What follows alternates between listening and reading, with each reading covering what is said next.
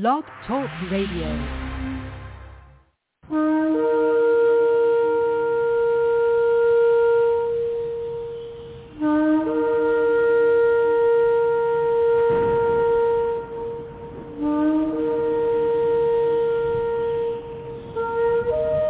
And now I present to you that international Bible teacher of teachers, Seer Israel of Seed Royal.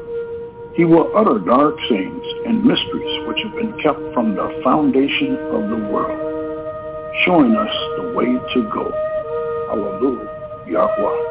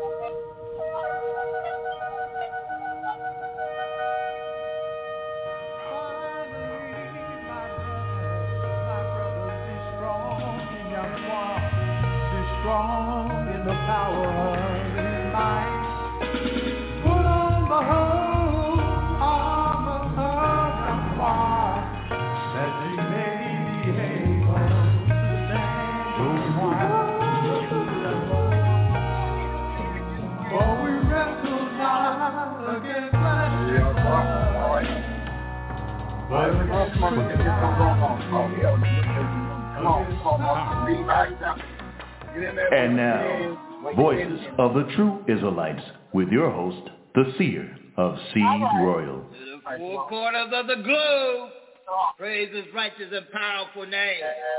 Hallelujah. Hallelujah. Yahweh.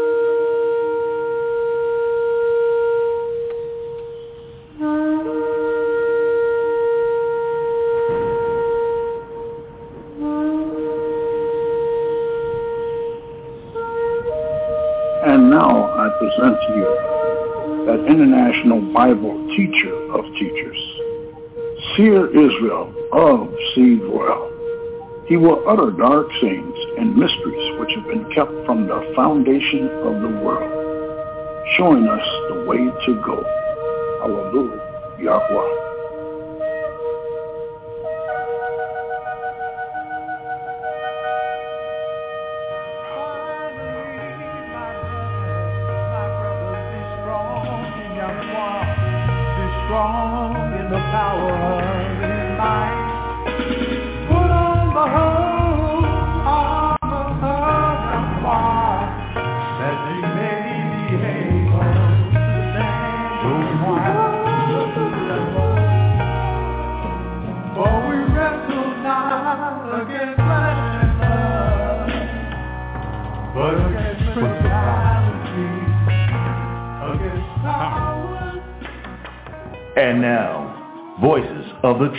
Israelites with your host, the Seer of Seed Royal. To the four corners of the globe, praise his righteous and powerful name. Hallelujah. Hallelujah. Yahweh.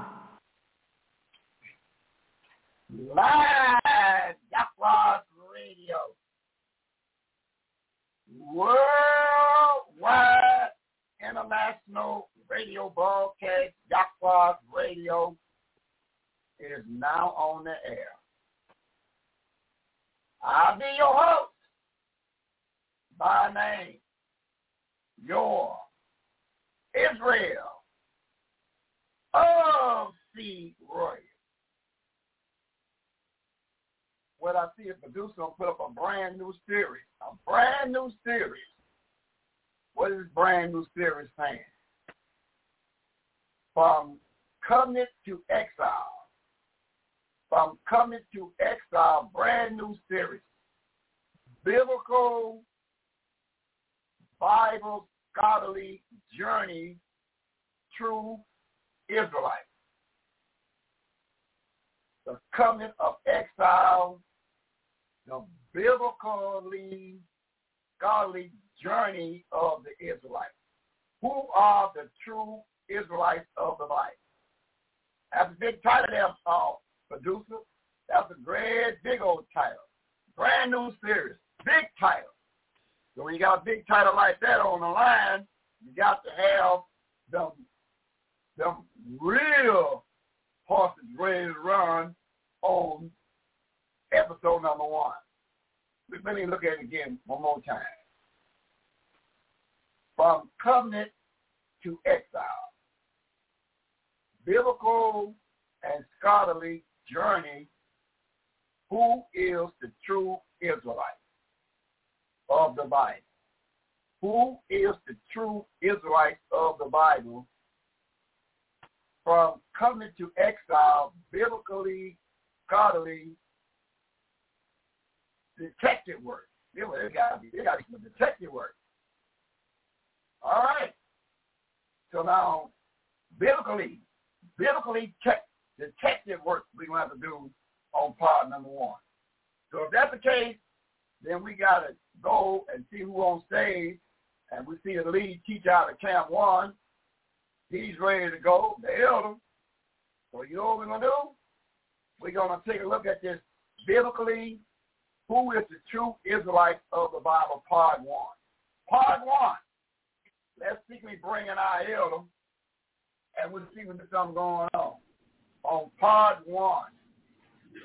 Part one. From covenant to exile. Who is the true biblical Israelite of the Bible? All right. Sounds great to me. Let's see what me our elder will allow a boy saying, Elder Yahdah Israel. I get that seed right. Well, bless Israel, seed royal. Hallelujah. Well, hallelujah. Well, we know that you are on the world a little bit, and we know that in grand style, but we know one thing about it. We know you're a game changer, and you're a team player. So We're doing a brand new series, Elder. Brand new series is from covenant to exile. From covenant to exile, Elder. Biblically expert scholarly work got to be done. There's got to be some scholarly work got to be done on bringing out this brand new series called Who is the True Biblical Israelites of the Bible? And now knowing that information, then Mother D.F. Israel said, hey, Cyril, you know I got to get, I got to get part of that too. Who is the biblical, the true biblical Israelite of life? We're going to find out. Let's see we meet our mother. Our mother D.F. Israel said, see, you know, I want to get, I want to get a shot of that. That's a great thing. That's what it's all about. Mosey of Israel. That's why DJ C. Roy. Yahweh bless you, seer Israel of C. Roy. Hallelujah. Hallelujah, mother. The mother still got happy because the producer put up a brand new series, Who Are the True Israelites of the Bible. And, you know, uh, we call ourselves voices of the true Israelites. So it, it, yeah, people think that voice of a true Israelite might mean something that's uh, not good, but it's, it's it's not good for other nations, but it's good for the twelve tribes of Israel. So Mo, we gonna we're gonna get something going on with this for him, um, because it is good to know this information on who are the true biblical Israelites. It's real good to know this information but it's not going to be, you know, tasteful to all the nation. So we'll get something going on. Part one, who is the true biblical Israelites of the Bible? Part one. Who is the Israelites of the Bible? Part one. So Yahdah Israel, lead teacher out of Camp 1, if you can get something going on by looking at um, Luke chapter 12. verse 12. Let's get something going on here. Book of Luke, chapter 12, verse number 12 reads, For the righteous spirit shall teach you in the same hour what you ought to say. At, in that very same hour, the righteous spirit will teach you what you ought to say. And I believe that, Elder. But Elder, it's a statement in uh, in the book of Psalms, chapter 11, verse 3. Let's see if we see what that says in the book of Psalms 11, verse 3.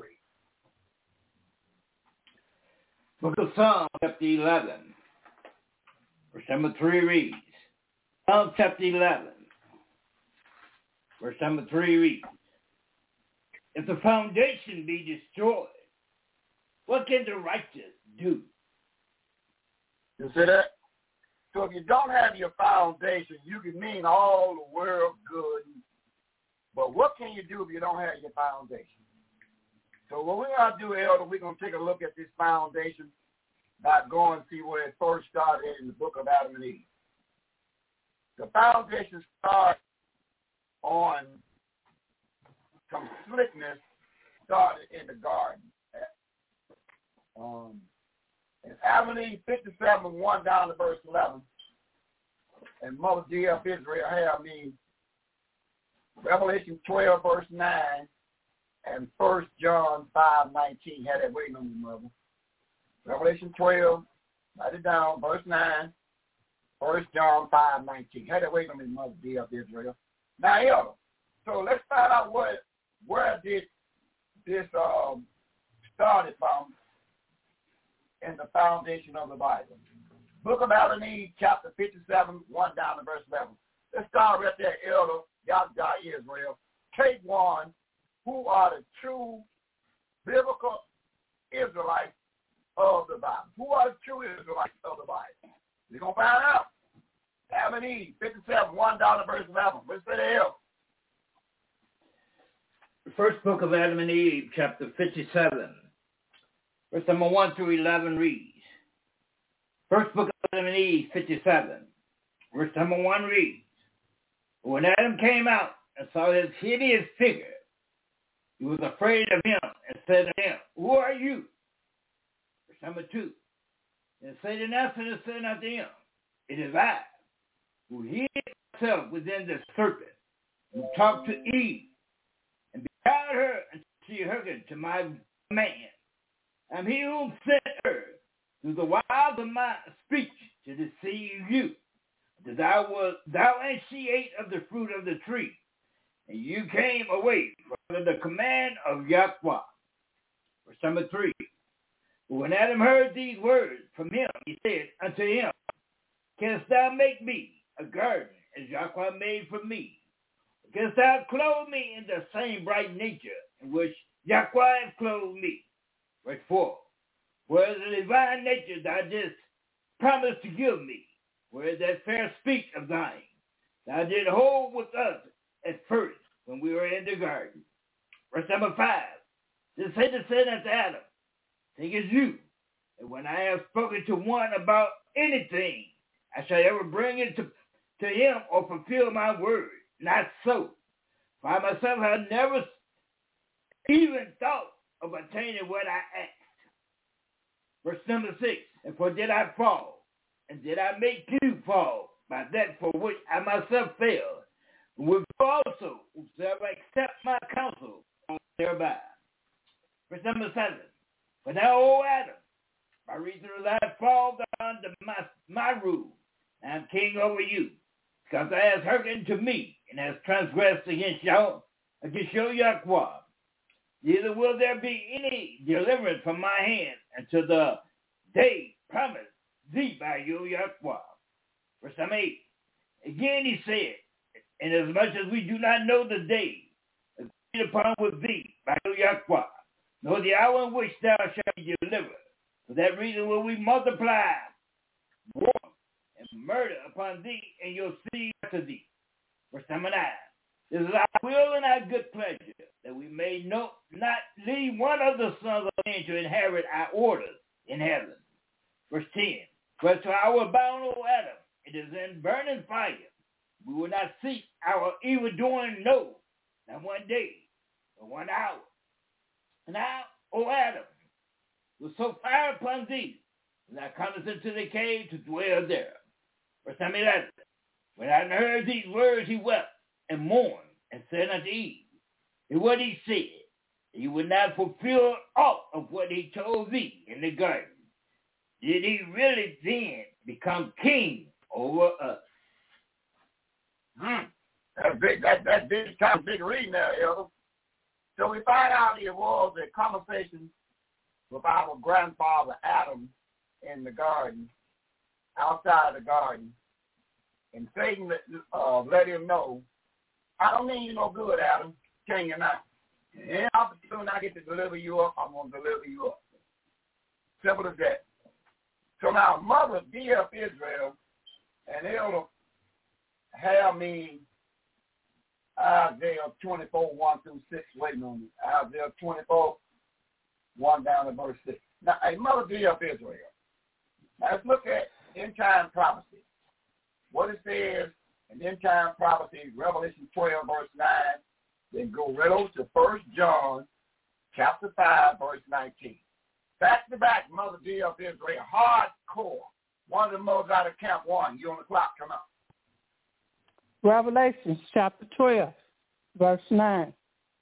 And the great dragon was cast out, that old serpent called the devil, and Satan, which deceived the whole world. He was cast out into the earth, and, and his angels were cast out with him. Mm-hmm.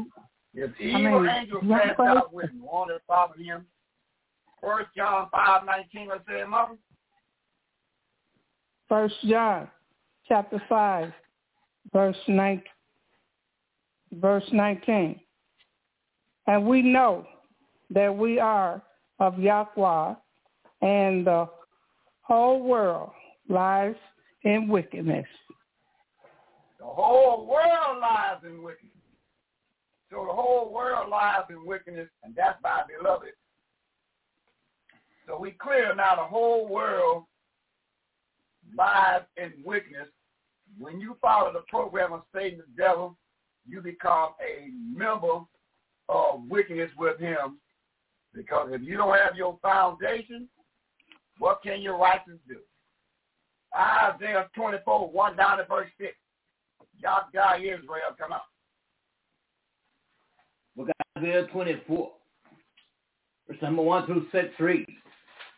Book Isaiah 24, number 1 reads, Behold, Yahweh maketh the earth empty, and maketh it waste, turneth it upside down, and scatters abroad the inhabitants thereof. Verse number 2, It shall be as with the people, so with the priests, as with the servants, so with his master. As with the maid, so with her, her mistress.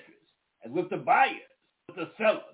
And with the lender, so with the borrower. With the taker of usury, so with the giver of usury to him. Verse number three. The land shall be utterly empty and utterly spoiled. For Yahweh has spoken this word. Verse number four. The earth mourneth and fadeth away. The world languishes and fadeth away. The hardy people of the earth do language. Verse 5. The earth also is defiled under the inhabitants thereof, because they have transgressed the laws, changed the ordinance, broken the everlasting covenant. Number 6. Therefore hath the curse devoured the earth. They that dwell therein are desolate. Therefore the inhabitants of the earth are burnt, and few men left. Mm-hmm. So we find out that the one that control the world today, they have put a curse on the whole world through deception upon the Satan, the devil. We got to find out about it by doing some scholarly work. We got to do some um, on tape one from the coming to exile. Who is the true Israelites of the Bible? There's got to be some detective scholarly work to get down to this. We're going to see what we're going to do. Now, Elder, we're going to find out what was told to John that we can read in Revelation chapter 1, verse 17 down to verse 19, and go over to 4, 1 and 2. Let's find out what's going on. Going to Revelation chapter 1, verse 17 down to verse 19, then just go get straight to um, 4, 1 and 2. But read verse 9 first. Let's find out what kind of condition John in first. Revelation chapter 1, verse 9, 17 through 19, then go straight over to Revelation 4, 1 and 2. Elder Yahdah Israel, come on. Book of Revelation, chapter 1, verse number 9, verse number 17 through 19 reads, Revelation chapter 1, verse number 9. I, John, who also am your brother and companion in tribulation, and in the kingdom and patience of Yahweh the Son, then the isle that is called Patmos, for the word of Yahweh, for the covenant of Yahweh the Son.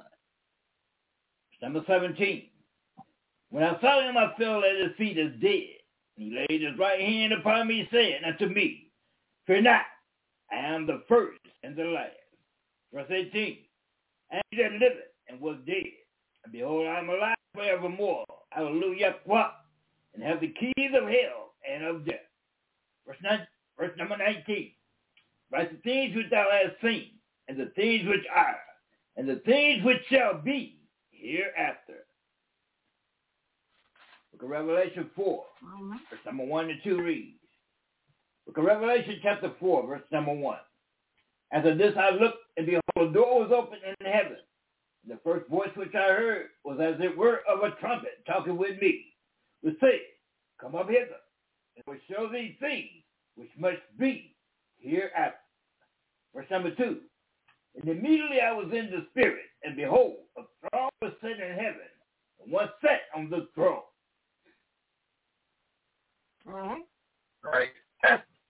So we find out right now, John is getting ready to write the hereafter.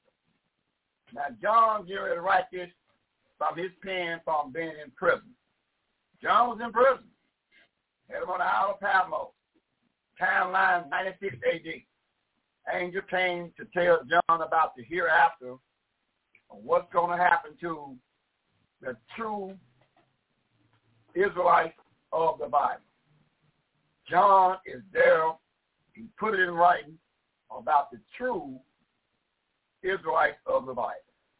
Let's see what he wrote down in Revelation 2 there, Elder.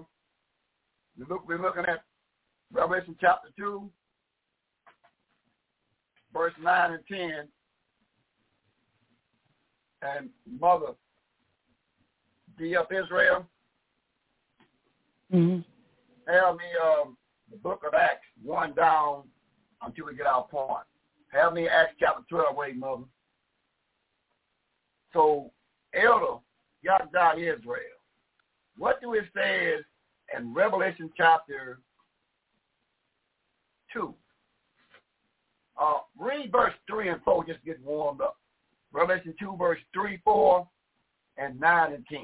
What it say in Revelation chapter 2, verse 3, 4, 9 and 10? What it say there, Book of Revelation chapter 2, verse number 3, verse number 4, verse number 9, verse number 10 reads. Book of Revelation chapter 2, verse number 3 reads, And has borne and have patience for my name's sake, has labored and have not fainted. Verse number 4, Nevertheless I have somewhat against thee, because I have left thy first love. Verse number 9, I know thy works and tribulation and poverty, but thou art rich. And I know the blasphemy of them which say they are Yahweh Judah and are not, by the synagogue of Satan. Verse number 10. For none of those things which thou hast shalt suffer. Behold, the devil shall cast some of you into prison. You may be tried. You shall have tribulation ten days. Be you faithful unto death, and I will give you a crown of life. Ain't that tough? That big talk right there. Look here. He's to tell you now, there's going to be no cakewalk. He said, the devil going to cast some of you in jail. And see, John was in prison, so John said, he said, hallelujah, on that. So John was in jail. So John was told to to tell the true Israelites of the Bible that some of you are going to be cast into prison. Don't think it's going to be a cakewalk to them, just like John was on the Isle of Patmos. He said the devil to cast some of you in prison. Now, mother, let's see if we identify the devil right off the top that's to cast some of you in prison by precept in the Bible in 12 verse 1. We're going to Acts 12, 1 and read a little bit. And um, Elder, we want to get a roll call on the children of the book, a roll call on the Exodus chapter 1, 1 down to verse 7. We're going to find out the biblical birth certificate of the children of the true Israelites. The biblical birth certificate wasn't written in the Bible. But Mother D of Israel, let's find out. We find out in end time prophecy, the devil is going to cast some of you in prison. Let's find out who he's talking about and we can read in 12 of Acts. Pick up verse 1, and we'll read down and see if we figure out, find out who is this devil that's going to cast some of you in the prison. Come on, Mother. 12 1 of Acts. Come on. Acts chapter 12, verse 1. Now about the time Herod the king stretched forth his hand to vex certain of the church. Verse 2. And he killed James, the brother of John, with a sword. Verse 3. And because he saw it pleased Judah, he proceeded farther to take Peter also. Then were the days of unleavened bread. Verse 4. And when he had apprehended him, he put him in prison and delivered him to the four court court union, somebody, of soldiers to keep him, and intending after Easter, for the Passover, to bring him forth to the people. Verse mm-hmm. 5. Good. There. Good. Good.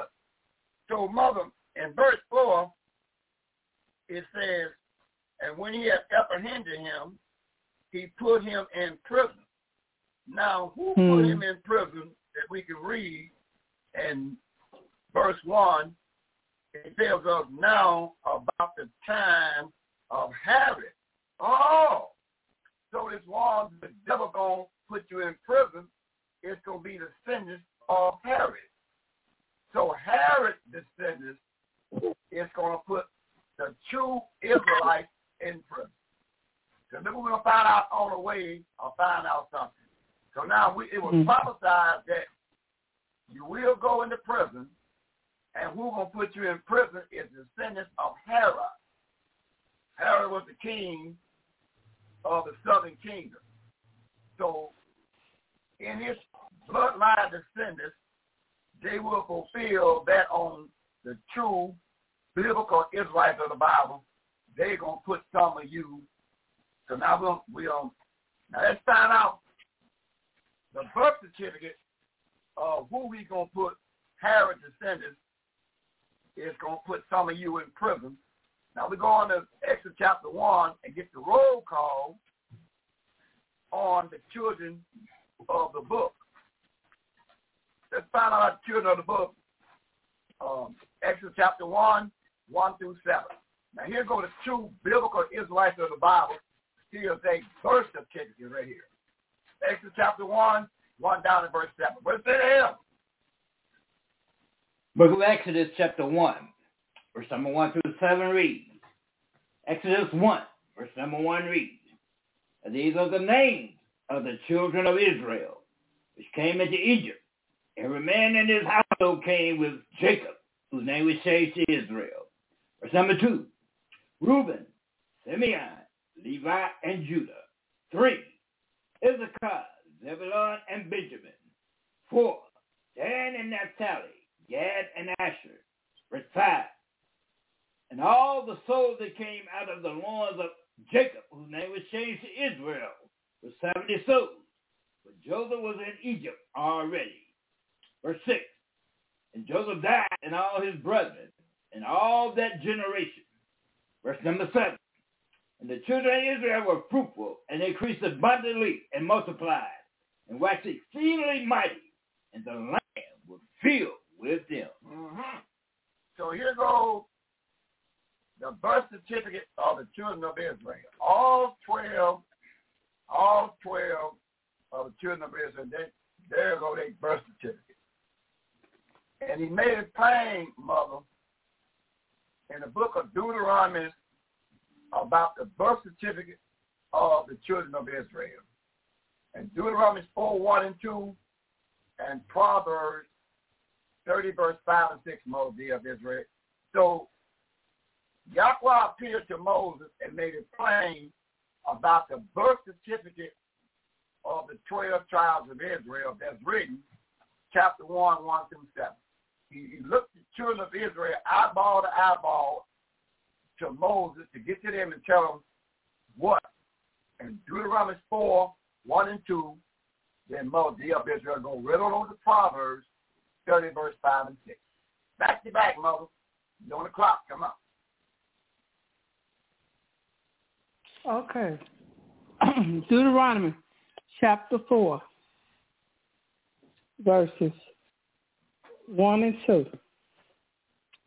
Now therefore, hearken, O Israel, unto the statutes and unto the judgment which I teach you for to do them, that you may live and go in and possess the land which Yahweh Yahweh of your fathers give, gave you. Verse 2. You shall not add unto the word which I command you, neither shall you diminish out from it, that you may keep the commandments of Yahweh, your Yahweh, which I command you. Allah. Mm-hmm. Hey, Mo, your, phone kind of breaking up a little bit. Maybe put a little, put some um, cord to it, some battery, something to kind of keep it up to snuff. So now, and now Proverbs 30, verse 5 and 6. So now we found out there was commandment for the children of Israel to don't add nothing to the birth certificate name and don't take none away. So the 12 tribes of Israel got biblical names called the 12 tribes of Israel that came from Jacob whose name was changed to something we're going to read shortly by elder in 32 of Genesis chapter 1, 24 down to verse 32, L. And then we're going to spell Genesis, Genesis 35, 9 through 13 and 22, and get a roll call for how many that you just produced. Genesis 32, verse 1, 24 to 32, and Genesis 35, verse 9 through 13 and 22, so mother, in Proverbs 30, verse 5 and 6. Now the wisest man in the world, the Almighty, looked him eyeball to eyeball and told him something. So mother, what he tell the wisest man in the world, which is David's boy, Solomon? In the 30th chapter, verse number 5 and 6. What did he say that, Mother G of Israel? Proverbs chapter 30, verses 5 and 6 verse 5. Every word of Yahweh is pure. He is a shield unto them that put their trust in him. Verse 6. Add thou not unto his words, lest he reprove you, and thou be found a liar. Mm-hmm. So if you add anything to the biblical children of Israel, birth certificate name, you be found for life. So the biblical birth certificate name of the children of Israel, they was never called a Jew. They was never called a Hebrew. That's not on their birth certificate. All these is deception names that was added to them, but it told the children of Israel, don't you do it. Other nations are going to do it. They're going to call you Hebrews. They're going to call you Jews. But all that right there is from the work of Satan the devil. The birth certificate in Exodus chapter 1, 1 down to verse 7, we just read that birth certificate name. So if you call the children of Israel by any other name, the name you just got to read, you know one thing, you go up under Satan the devil. Because you don't have your foundation. Children of Israel never was called Jews. They never was called Jewish. And they was never called Hebrew. These was names that was put on them by the other nations. So now, Elder, so we go on to Genesis 32, Elder, Yahdah Israel, and we'll read how this thing unfolds in Genesis 32, verse 1, 24 down to verse 32. What is that, Elder? Genesis 32, verse 1, 24 32, and go rid of 35, verse 9 to 13 and 22. Yahdah Israel, come on. Because Genesis 32, verse number 1, verse number 24 to 32 reads, Book of Genesis 32, verse number 1 reads, Jacob went on his way, and the angel Yahweh met him. Verse number 24, and Jacob was left alone, there wrestled a man with him until the breaking of the day. 25, he prevailed not against him. He took out of the sty. The hollow Jacob's thigh was out of joint, and he wrestled with him. Verse 26, he said, let me go, for the day breaketh. And he said, I will not let you go, except you bless. Verse 27, and he said unto him, what is your name? And he said, Jacob. Verse 28, he said, your name shall be called no more Jacob, but Israel, for prince has you power with Yahweh and with men, and has prevailed. Verse 29, and Jacob asked, and Jacob asked him and said, Tell me, I pray thee, your name. He said, Wherefore is it that thou dost ask after my name? He blessed him there. Verse 30, and Jacob called the name of the place Peniel, for I have seen Yahweh face to face, and my life is preserved. Verse 31, and he passed over Peniel, and, and the sun rose upon him. He halted upon his side. Verse 32, and for the children of Israel ate not of the sinew with strength which is upon the hollow of the thigh until this day, because he touched the hollow of ah. Jacob's thigh. Found out that they, they father had a hollow of his thigh, and we found out this was the name Israel came from. It, it, didn't come from mortal men, it came from above. The angel brought this name down, and he put it on Jacob. Jacob is the son of Isaac, and Isaac is son of Abraham. So that's now. So now we see about this name. And all he wanted out of the deal was a blessing. And so he asked him, what's your name? He said, my name is Jacob. He said, your name will no longer be called Jacob, but Israel. And give you the definition of what Israel means. As a prince, you got power with the mighty one of heaven and with me. So when you got the name Israel, if on your name, you got power with man that looking you eyeball to eyeball, and you got power from on high by having Israel at the end of your name. You got it? So what happened in 35 verse 9, because Yahweh come back to him again to remind him of something. As he remind him of in 35 verse 9, 13, and 22. What is that at Yahdah Israel? Because Genesis chapter 35, verse number 9 to 13, and verse number 22 reads, because Genesis 35, verse number 9, God appeared unto Jacob again, came out of Padanaram, and blessed him. Verse 10, Yahweh said unto him, Your name is Jacob. Your name shall not be called any more Jacob, but Israel shall be your name. And he called his name Israel. Verse 11. Yahweh said to him, And Yahweh Almighty be fruitful and multiply. A nation and a company of nations shall be of thee. And kings shall come out of thy loins. Verse 12. The land which I gave Abraham and Isaac, to thee I will give it, and to thy seed after thee will I give the land. Verse number 13. Yahweh went up from him in the place where he talked with him. Verse 22. And it came to pass when Israel dwelt in the land, that Reuben went and lay with Bilhah, his father's concubine. And Israel heard it. Now the sons of Israel, Jacob, were twelve. And the sons of Israel, Jacob's boys are twelve. It's just like the birth certificate. When you talk about the children of Israel, you got to talk about 12. He had 12 sons. 12 sons, and a birth certificate Exodus chapter 1, 1 through 7. There's nobody called a Jew, and nobody called a Hebrew. All them is added names onto Jacob's sons who named the saints of Israel. They became a people we're going to take a look at shortly by being the son of Israel.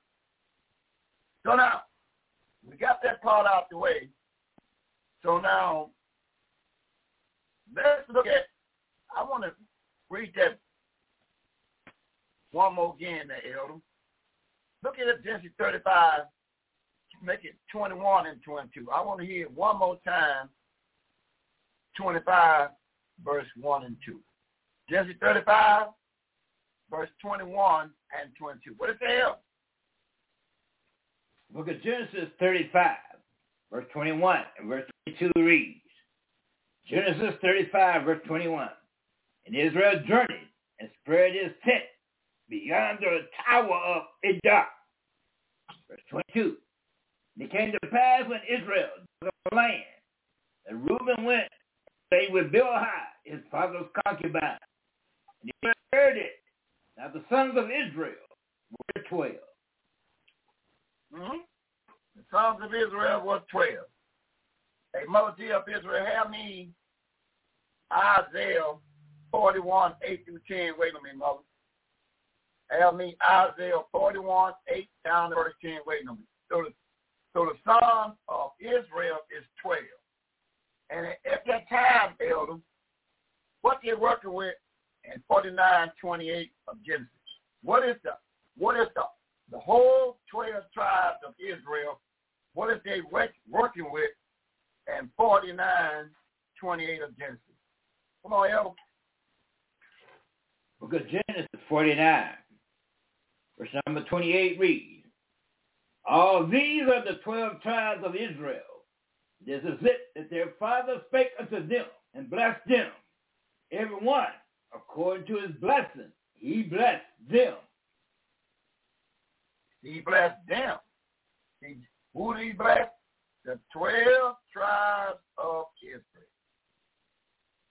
So, and what if, since he blessed them, let's see can we, Moses, bring it back to the table on them and let the whole 12 tribes of Israel understand you are the blessing.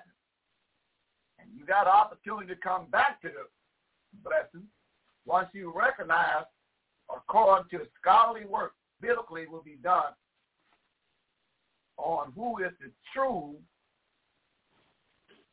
Israelite of the Bible descendants today. So if um, we found out that Yahweh appeared to Moses again. and matter of fact, he told him what, what he think about in 7 verse 1. See what he told Moses. He looked Moses eyeball to eyeball in the Exodus chapter 7 verse 1.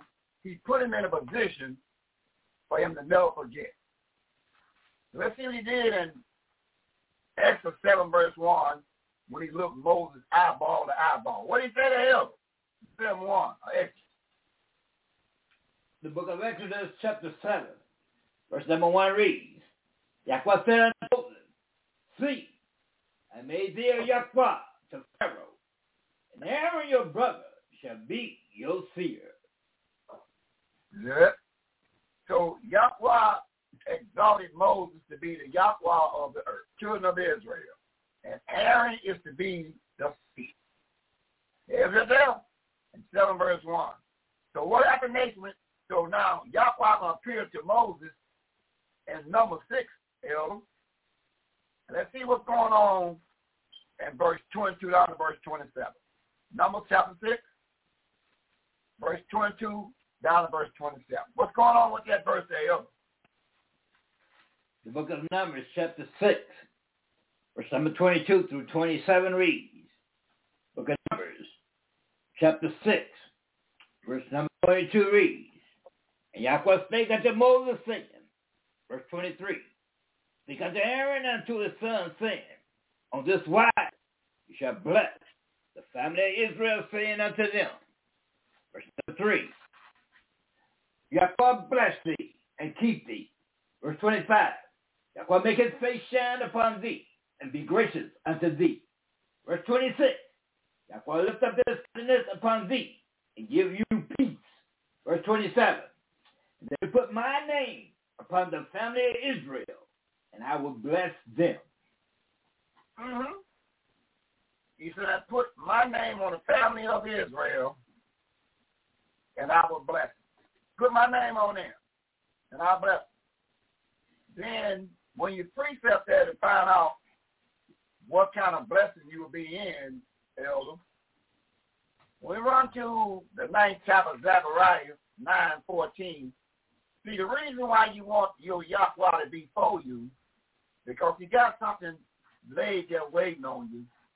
If you understand that you are who you are the true biblical Israelites of the Bible, and you carry the name of Israel at the end of your name, you're going to bless. Then let's see what Yahweh going to do. He told Hosea in Zechariah 9.14 what he going to do if he see you do what you're supposed to do. What it says 9.14 of Zechariah there? Book of Zechariah 9, verse number 14 reads, Because Zechariah 9, verse 14. Yahweh shall be seen over them, and his arrow shall go as the lightning. Yahweh shall blow the trumpet, and shall go with whirlwind of the south. You see that? And see, when you then you got Yahweh before you, then Yahweh gonna blow the trumpet, and he gonna make sure you is in the right frame of mind. That's once you understand that the true Israelites of the Bible and the birth certificate, Exodus chapter 1, 1 down to verse 7, and the children of Israel is not called a Jew. They're not Jews. They're not Jewish. And they don't do it Judaism religion. They're not Hebrews. All these names were added after the birth certificate was signed. So now, but, Elder in 2 Kings 1734, let's see can we scholarly break this down in grand style. In 2 Kings 1734, uh, breaks it down for the national audience, over 900,000 strong on the international side. Scholarly breakdown just by reading 2 Kings 1734. Watch that. Come on. The book of Second Kings, chapter 34, verse number 17 reads, Second Kings, chapter 17, verse number 34 reads, Second Kings, chapter 17, verse number 34 reads, Second Kings 17, verse 34. To this day they do after the former manners. They fear not Yahweh, neither do they after their statutes, or after their ordinance, or after the law and commandments, which Yahweh commanded the children of Jacob, whom he named Israel. So you see, that's how you scholarly take care of business. See, the name Israel, who he named, Jacob is our grandfather name. Jacob is our grandfather's name. But Yahweh changed our grandfather's name. He did. He gave us the name Israel through him. And we become somebody else. We're going to get it in right first. What we become after our grandfather's name was changed from Jacob to Israel, and we became something that we got to read. Scholarly read what we became after our grandfather's name was changed from Jacob to Israel. Then we became something else in this Bible. And we're going to read what we became in writing on tape one. Now, and and elder, and according to Yahweh, what he says in 118.23 behind that. So now, all we supposed to say, those that understand if we're going to do Bible scholarly wise. All we're supposed to say once we find out this information on take one, we're supposed to say 118.23. What's that hell? Of Psalm 118.23. Book of Psalms, chapter 118, verse 23 reads, This is Yahweh's doing. It is marvelous in our eyes. You see that? That's all he's supposed to say. This is, this is the hand of Yahweh. So it's in our eyes to the true, the true Israelites of the Bible.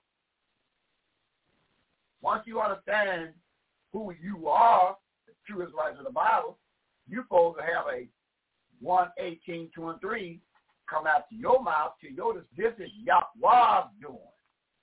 It is marvelous in our eyes. Man's hand is not in it. This is Yahweh's doing and it's marvelous in our eyes. Now, Mother dear of Israel, in the book of Isaiah 41, 8 down to verse 10, Mother dear of Israel, let's find out what's going on that we can read. Then we're going straight over to the 44th chapter, 1 down to verse 5. Let's see what's going on there, Mother dear of Israel.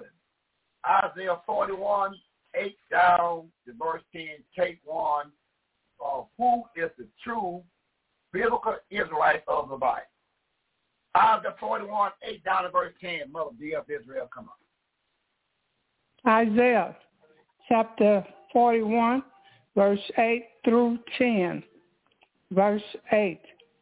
But thou, Israel, art my servant. Jacob, whom, no, Israel whom I have chosen, the seed of Abraham, my friend. Nine, thou whom I have taken from the ends of the earth and called you from the chief men thereof and said unto you, thou art my servant, I have chosen you and not cast you away verse 10. Mm. Fear thou not, for I am with you. Be not dismayed, for I am your Yahweh. I will stretch, I mean strengthen you. Yea, I will help you. Yea, I will uphold you with the right hand of my righteousness. Mm. Hey, hey, hold on, hold on. That's big talking to them. Now, for Isaiah to, to, to have that powerful conversation going on, that verse has been pulled, has been pulled somewhere. That verse has been pulled somewhere. Back up to Leviticus 25, mother, and see where that verse was pulled from. Because he made it plain to Isaiah, listen, my business is about the true Israelites of the Bible. He said, y'all wake up to who you really are I'm going to strengthen you and I'm going to work with you. Because I have chosen you, true Israelites of the Bible. What it say in Leviticus, mother? 25, 55. Let's see where that verse is pulled from. Come on. Leviticus 25, 55. Come on. Okay. Leviticus chapter 25, verse 55. High five. Okay. Mm. Leviticus 25, verse 55. For unto me the children of Israel are servants. They are my servants, whom I brought forth out of the land of Egypt. I am Yahweh, your Yahweh.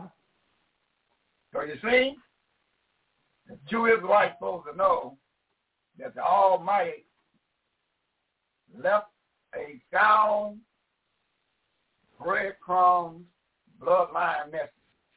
I am your Yahweh, children of Israel. I am your Yahweh. So never forget it. I'm your Yahweh. Now then he said, but you gotta do something, you gotta do something for me. In the 44th chapter, 1 down to verse 5, to make sure you understand um your Yahweh, you gotta do something for me. Told Isaiah, tell to the Israel, you gotta do something for me so I can be clear with you that I'm the Yahweh in your mind. Isaiah 44, 1 down to verse 5. What does it say there? Mother D of Israel, come on. Isaiah 44, 1 to 5.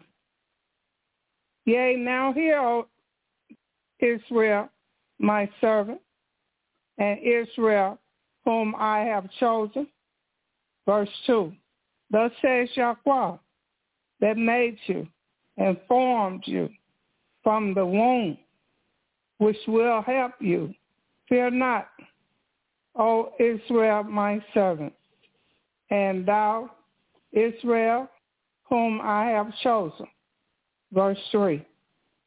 For I will pour water upon him that is thirsty, and floods upon the dry ground. I will pour my spirit upon your seed and my blessings upon thine offspring. Verse 4. And they shall spring up as among the grass, as willows by the water course. Verse 5.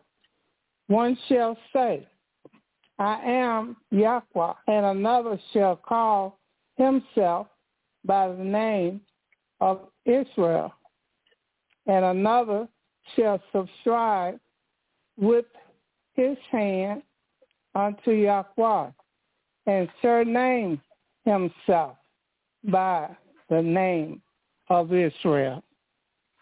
Mm-hmm. He said, he said, now tell Isaiah that somebody gonna come from heaven, and they're gonna call themselves Yahweh. Somebody gonna come down from heaven and, and do that. Let's precept mother see who who came from heaven and taken on the name of Yahweh. Find out in St. John 5, 4, 3. Who came down from heaven to take on them four letters according to um, a book called St. John 5, 4, 3?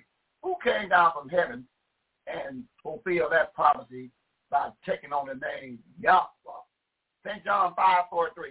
What's All right. St. John chapter 5, verse 4, 3. I am come in my Father's name, and you receive me not. If another shall come in his own name, him you will receive. Find out who came from heaven. And matter of fact, let's precept that, Mother, in the book of the sixth chapter, verse 62. Who came from heaven? St. John 6, 62. So he said, I came in my Father's name. So he said, when I walked the face of the earth, I was in my Father's name. Now, who said that in St. John 6, 62? Let's see, let's see, can we pinpoint who said that when I came to the earth through my mother on earth called Mary. I came in my father's name. That's the name that I was named. Yahweh. Who said that? 662 of St. John. Come on, Mother. St. John chapter 6, verse 62. What and if you shall see the Son of Man ascended up where he was before. 361, Mother. Go ahead and um, take it to the limit. Read verse 61. You said bag up to Back up and read 61. 61. St. John chapter 6, verse 61. When Yahweh the Son knew in himself that his disciples murmured at it, he said unto them, Does this offend you? 62. And that's the we've asking the word. Does this offend you? Do, do what we bring to the table on tape one, this offend you?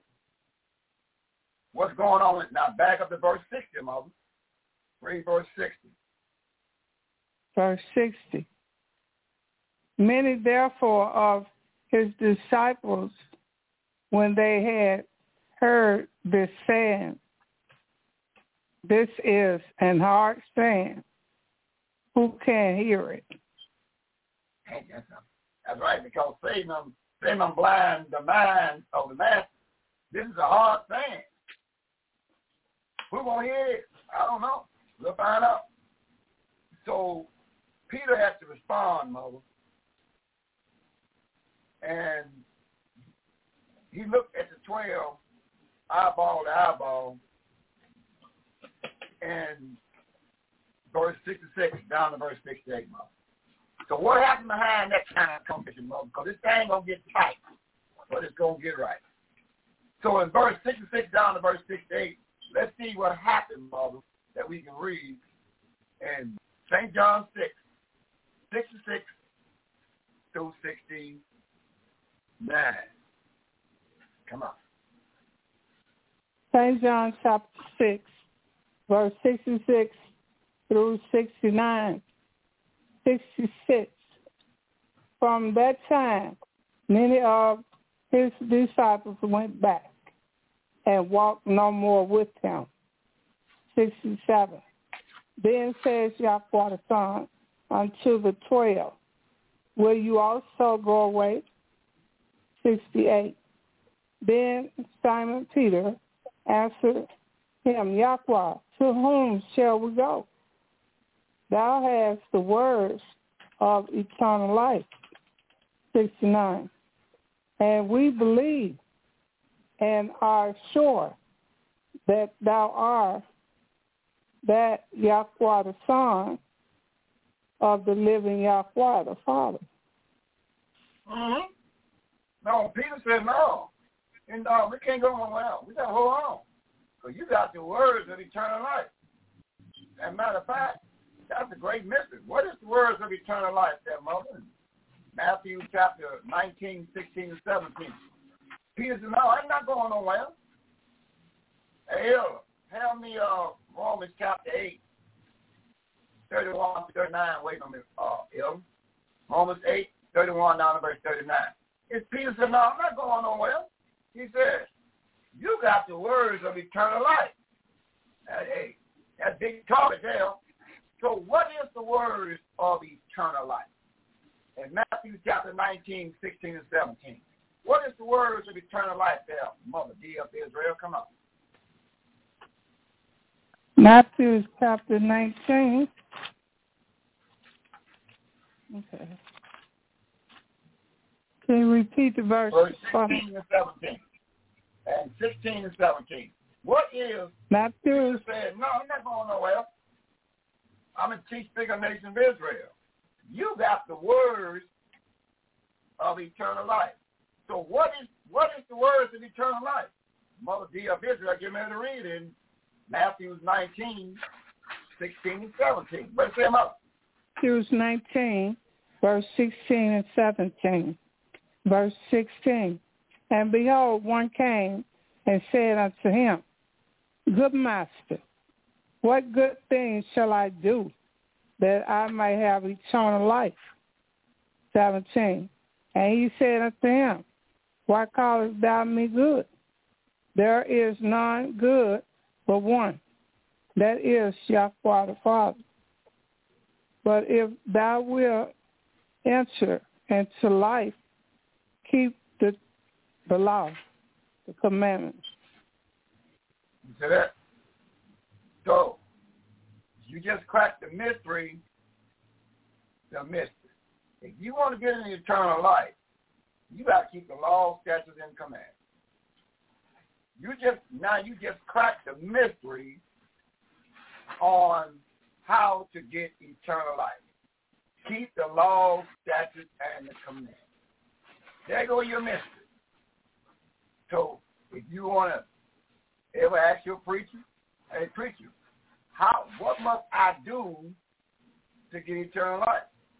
He's supposed to tell you the same thing written in Matthew chapter 19, 16, 17.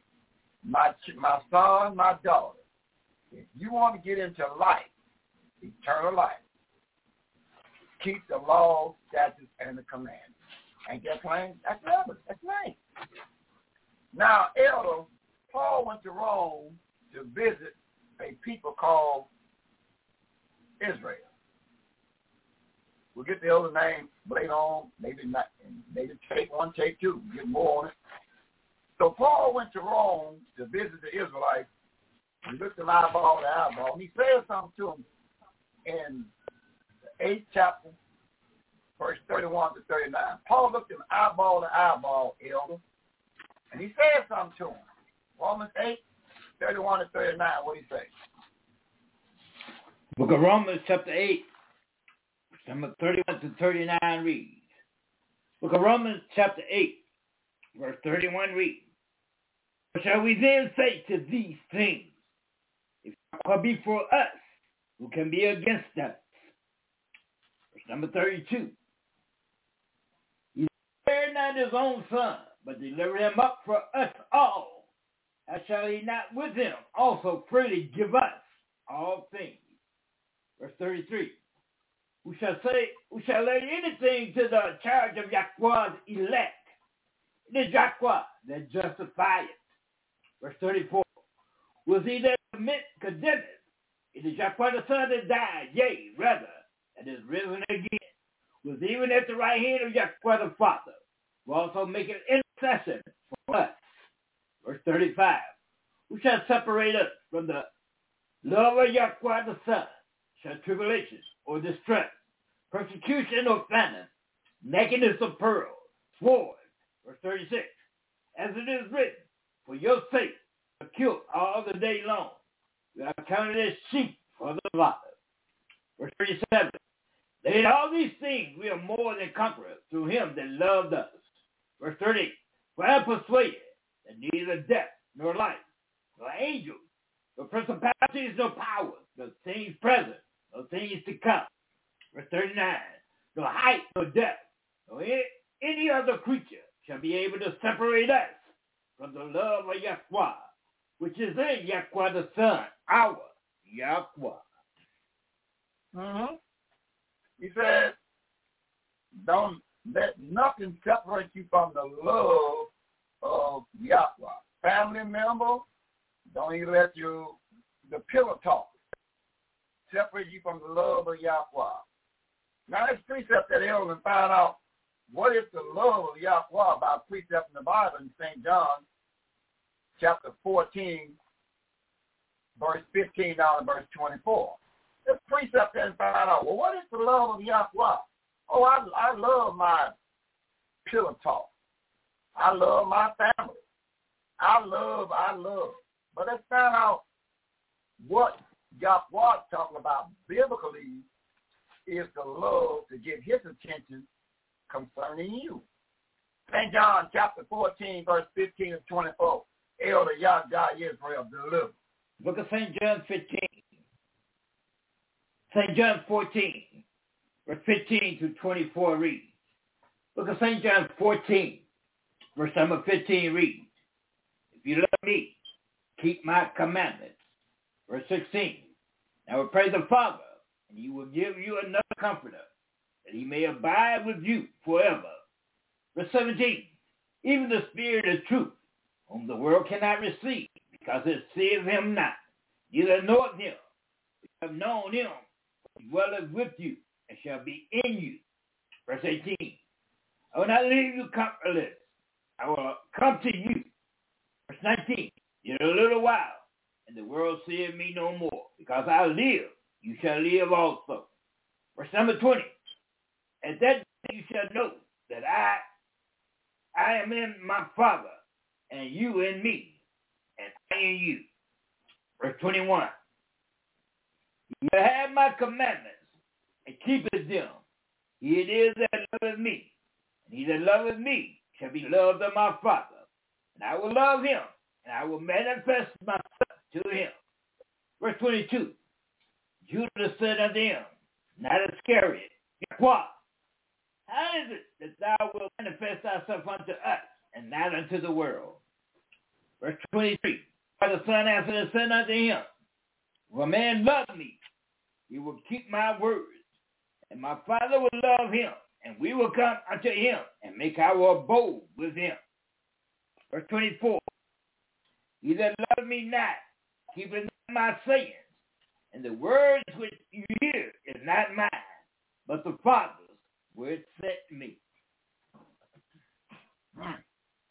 So there, there's a decline. So he's saying now, if you're love right with him, that means you keeping the law, statutes, and the commands. There's a death erased. So now, look in the mirror. Do you love your mighty one? Uh, how do you show that you love your, your mighty one? You have told you, eternal life is keeping the laws, statutes, and the commands. And they're going to love. So we got that on paper, Elder.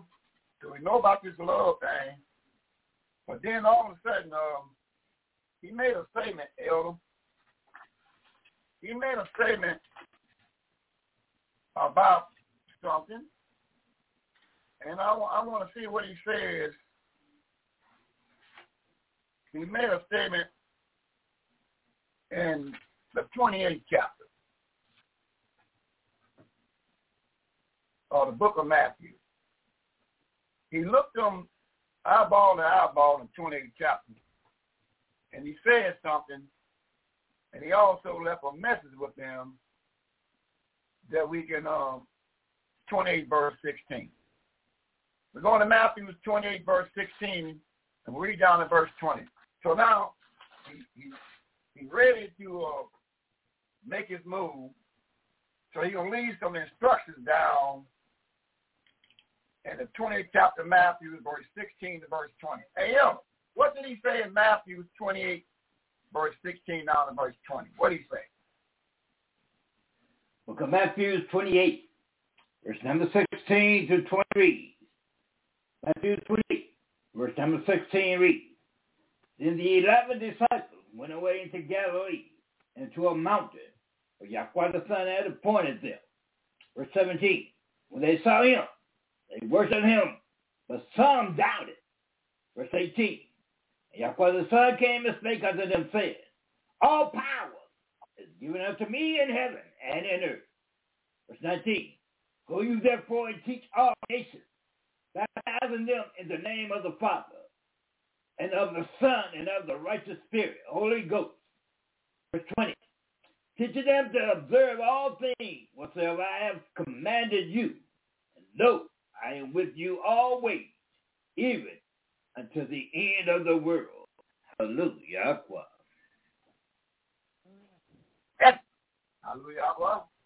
You say, nah, but, but look, but you know we telling that to? Uh, read verse uh, 16. Who are you telling that to again in verse 16? The book of Matthew 28, verse 16.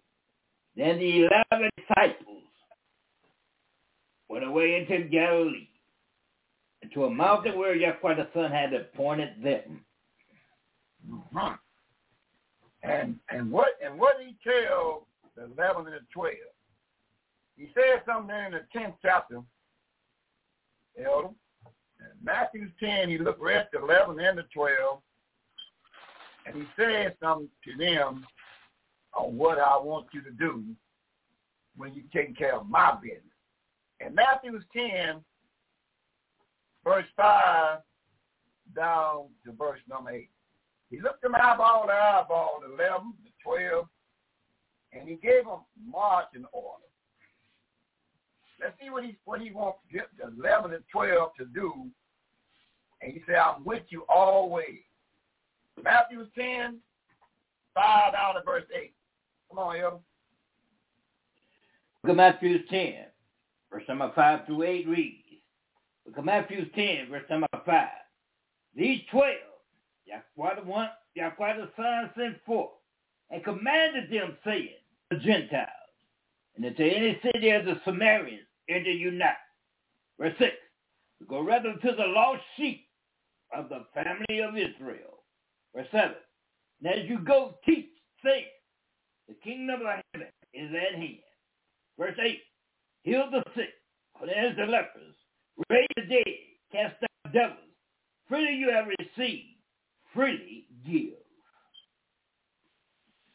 So he gave them marching orders what to do.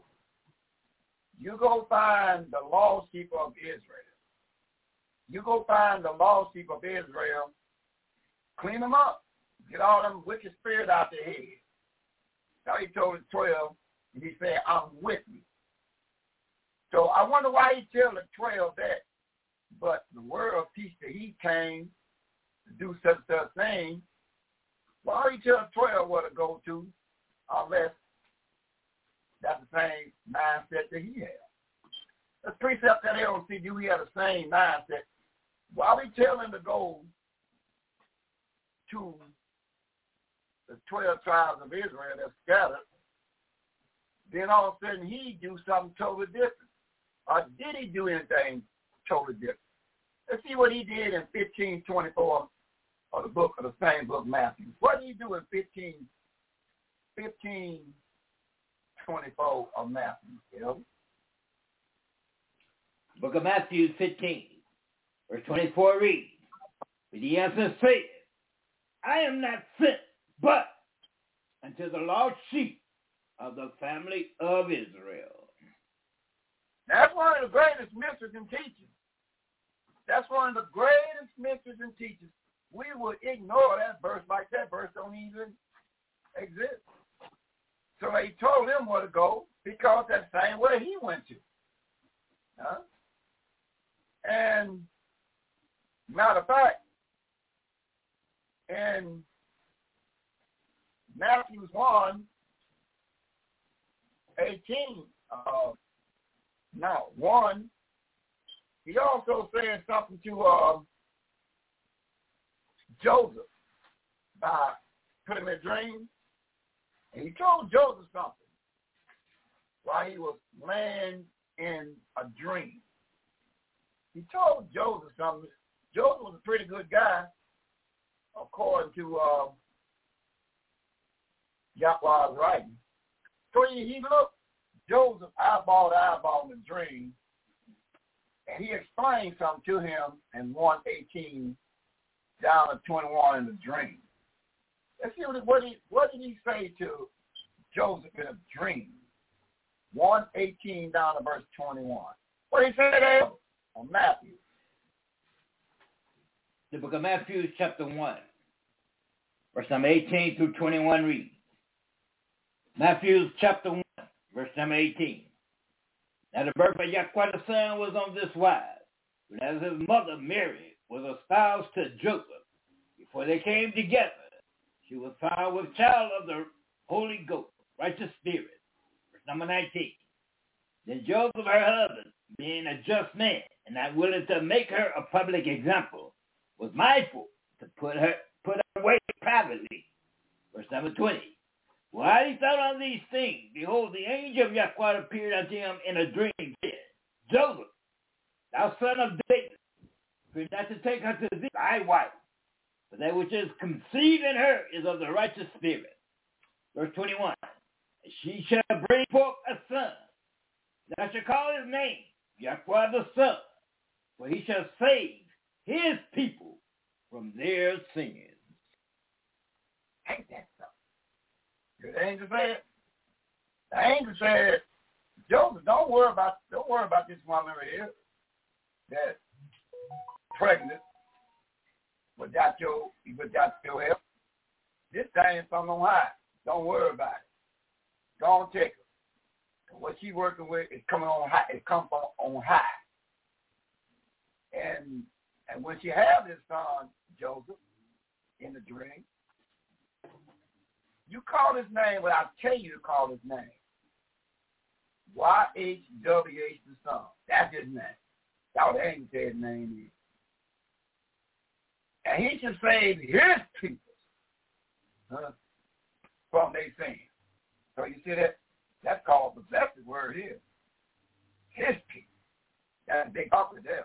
He gonna save his people. So all the information's on the table. They already knew this, so now, but remember, Satan also know these things. So Satan know these things too. I mean, if now get a precept on that. Satan know this too. Let me show you. Let me show you what Satan says to the religious leaders. Uh, eleven fifty two, make it forty seven. I'm sure what the religious leaders said, and Satan got into religious leaders. Because Satan get in religious leaders. Did you know that? Let's see what the religious leaders said behind that. And in St. John at 11, uh, 11, 47. Let's read down just to get our point. It's not what the religious leader said behind when we just got through reading. He's going to save his people. What did the religious leader say in 1147 of St. John? We'll read till we get our point come up. 11. Verse number 47 reads, Then gathered the chief priests and the Pharisees a council and said, What do we? For this man doeth many miracles. Verse 48. If we let him thus alone, all men shall believe on him, and the Romans shall come and take away both our place and our nation. Verse 49. And one of them named Caiaphas, being the high priest that same year, said unto them, You know nothing at all. Verse number 50 nor consider that it is expedient for us that one man should die for the people, that the whole nation perish not. Verse 51, this spake he not of himself, but being high priest that year, he prophesied that for the son should die for that nation. Verse 52, not for that nation only, but that also he gather together in one the children of Yaakov that was scattered abroad. You see, so Satan got into religious leaders of that day, and they knew they was on payroll or Herod. They said, look here, you know we on the payroll of Herod.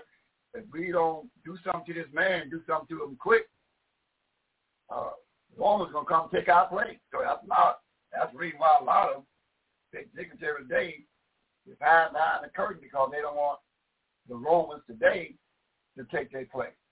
You see? They want to, but like I said again, those that want to hide behind the curtain, that's that's good, but still should support this ministry. Um, sending your privately donation and free will offering from land, school, bank, or all the radio station. Ain't got to come up front but you still can hit that PayPal box, your will, to help this ministry get this word out all over the country and have a big base for them to come in and fly in and learn the word. You, you still can hide behind the door. You still can hide behind the door. Place, boom, that sit behind the door. That don't mean you can't get that PayPal box. You see? All right, good. So now we find out that you always going to have somebody on the payroll of the Romans. And they and they will be the ones that will deliver the true Israelites. So now, Elder as time went on, they, they knew they was Israel at that time, but now they don't know because the prophecy written, the angel came down and told David in 1000 BC about a prophecy, you know. And most of Israel help me. Ezekiel 35, 5 through 11, wait a minute. Ezekiel 35, 5 through 11. Now, El, it was a prophecy, it was a prophecy in the 83rd chapter. The angel came down and looked David eyeball to eyeball in a thousand BC. In ten thousand BC, all the children of Israel, all the children of Israel knew who they were, what tribe they from. But he told them something that's going to happen in time to come. What he said in Psalms 81, 1 down to verse 6. Let's see, can we name some names on what was told to David to put in writing in Psalms 83, 1 down to verse 6. What is that else? The book of Psalms, chapter 83, verse number 1 through 6 reads, Book of Psalms 83, verse number 1. Keep, thou, keep not thou silent, O Yahweh. Hold not thy peace, and be not still, O Yahweh. Verse 2. For lo, thine enemies make a turmoil, and they that hate you have lifted up their head. Verse number 3. They have taken crafty counsel against your people, and consulted against your hidden ones. Verse number 4. They have said, Come, and let us cut them off from being a nation, that the name of Israel may be no more in remembrance. Verse number 5. For they have consulted with one consent. They are confederate against you. Verse number 6. The family of Esau and the Ishmaelites, of Moab and the Hagarenes. Ain't that tough? What what what what you read in verse four again, Elder? The angel came and told David, if David put this in writing, it's gonna be other nations gonna do something to to um what he say again gonna happen to? And we're gonna and we're gonna lead the charge according to 83 verse 4, prophecy in a thousand BC. And David wrote it down and said, Wow, I wonder I wonder when this gonna happen. Because everybody in my days, they everybody know what tribe they from and everything. When is this gonna happen? I wonder when it's gonna happen. He says, and who's gonna lead lead that battle? And Psalms 83 verse 4 Elder? The book of Psalms 83, verse 4.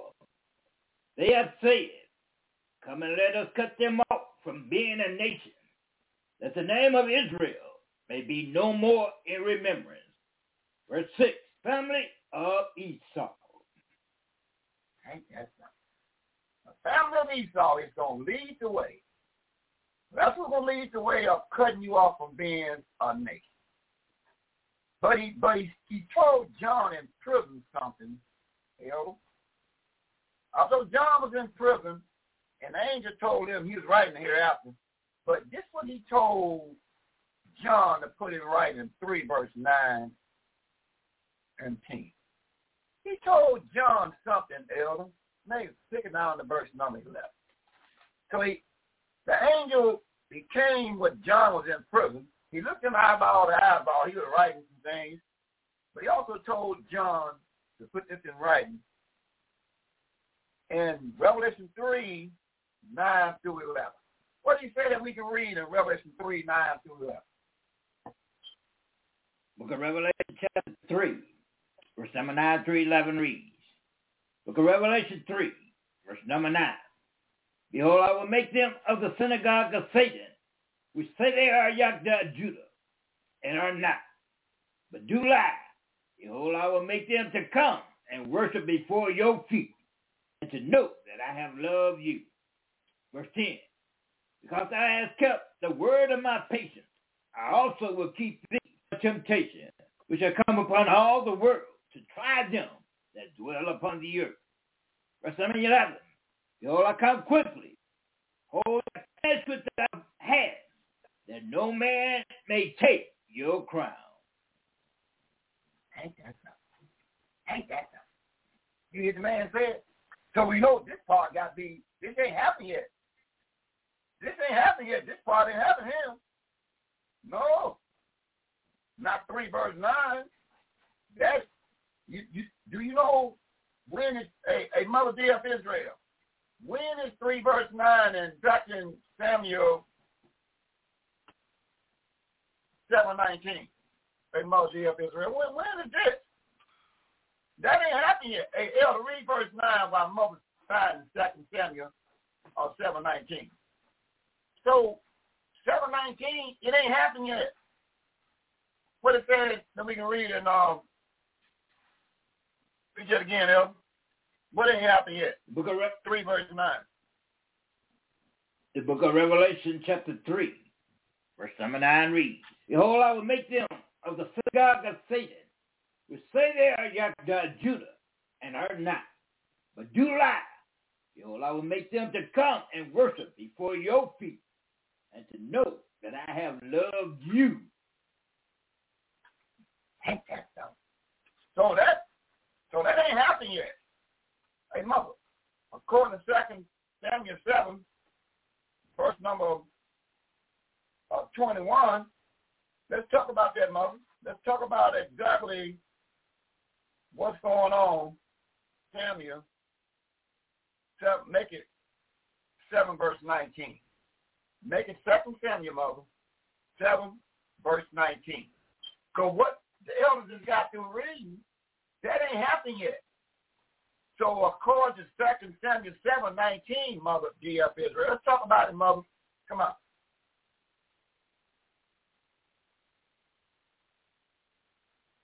Mother up Israel, let's talk about it. Let's throw Can on the you hear me? there, WC. You Yeah. can't hear me? We hear you. Yeah, we Sec- hear you. Come on. Second Samuel, chapter seven. I mean, yeah, nineteen, verse nineteen. And this was yet a small thing in in thy sight, O Yahweh, but thou hast spoken also of your servant family for a great while to come. And is this the manner of man, O Yahweh? See, the elder was reading 3 verse um, 9. That is a great while to come. That ain't happened yet. That's to come. He said, that, that's a great while to come. So it got to be a whole lot of stuff got to be done. Huh? That's for a great while to come. What it say, Mother, in verse 23? Don't steal a deal, Mother, in verse 23. Well, a little more audio. Verse 23. The same book? Yes, ma'am. Second Samuel 7.23. Second Samuel chapter seven, verse twenty-three. And what one nation in the earth is like your people, even like Israel, whom Yahweh went to redeem for a people to himself, and to make him a name, and to do for you great things and trouble for your land before your people, which thou redeemest to you from Egypt, from the nations of their false Yahweh. Talk with them. I got to get a little bit more of that, Mother. I don't got it. Verse 24. Verse 24. For thou hast confirmed to yourself your people Israel to be a people unto you forever. And thou, Yahweh, are become their Yahweh. Oh, I got to get some more of that. I mean, I don't got so happy now. You know, I I, I need some hot herbal tea behind that. I mean, you mean that he got a people by name and he has accepted them forever and their name is called Israel? I wonder who, remember this is a brand new series we're doing. This the series called Who is the True biblical Israelite of the Bible. So what these two biblical Israelites of the Bible got to be identified through scholarly investigation. Biblically scholarly and detective work got to be done through this Bible to find out who is the true biblical Israelites of the Bible. Because what we read now, he told Samuel the seer that I'm going to be with him and I'm going to establish here going on right now. So let's read 25 on the verse 27, mother, because I'm, I'm very happy to hear this kind of thing that the people, the true Israelites, I mean Israel of the Bible, they was established and told to the seer forever. What did he say in verse 25 to 27? Mother? Come on, mother. Raise that voice a little bit, because I got more than happy. Give me time. Me a little herbal tea in my throat at the same time. Come on. Second Samuel chapter 7, verse 25.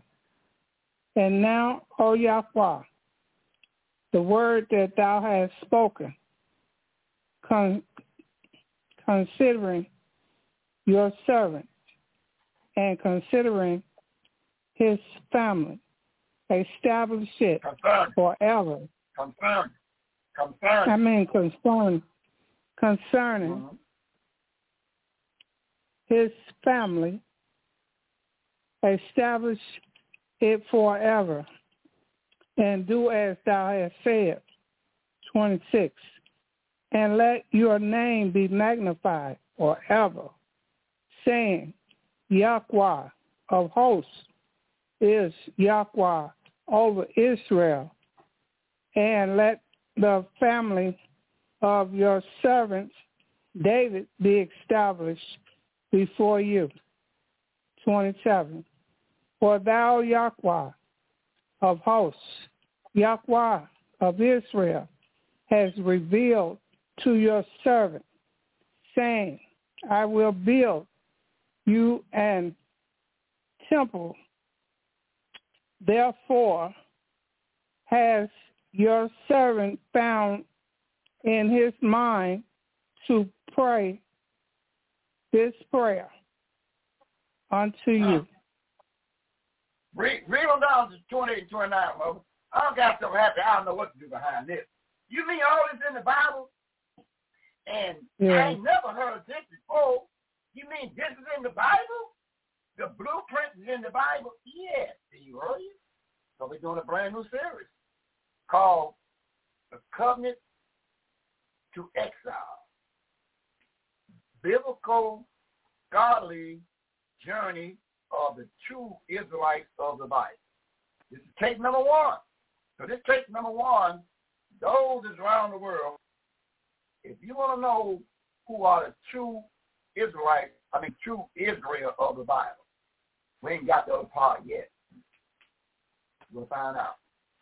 This tape and tomorrow night tape will be a great tape to get up to anybody got doubt on who is the true Israel of the Bible. Take one and take two. Keep that in your mind. Read verse 28 and 29. What's that, Mother? Verse 28. And now, Yahweh, thou art Yahweh, and your words be true, and thou hast promised this goodness unto your servant. 29.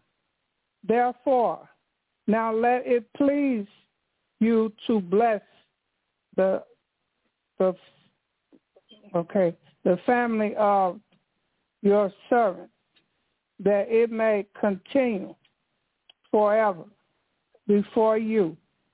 For thou, O Yahweh, spoken it, and with your blessing let the family of your servant be blessed forever. Ain't that? You mean the Bible is telling all this good stuff? We can't play music for the rest of the night, but you know we ain't. This is some big stuff here.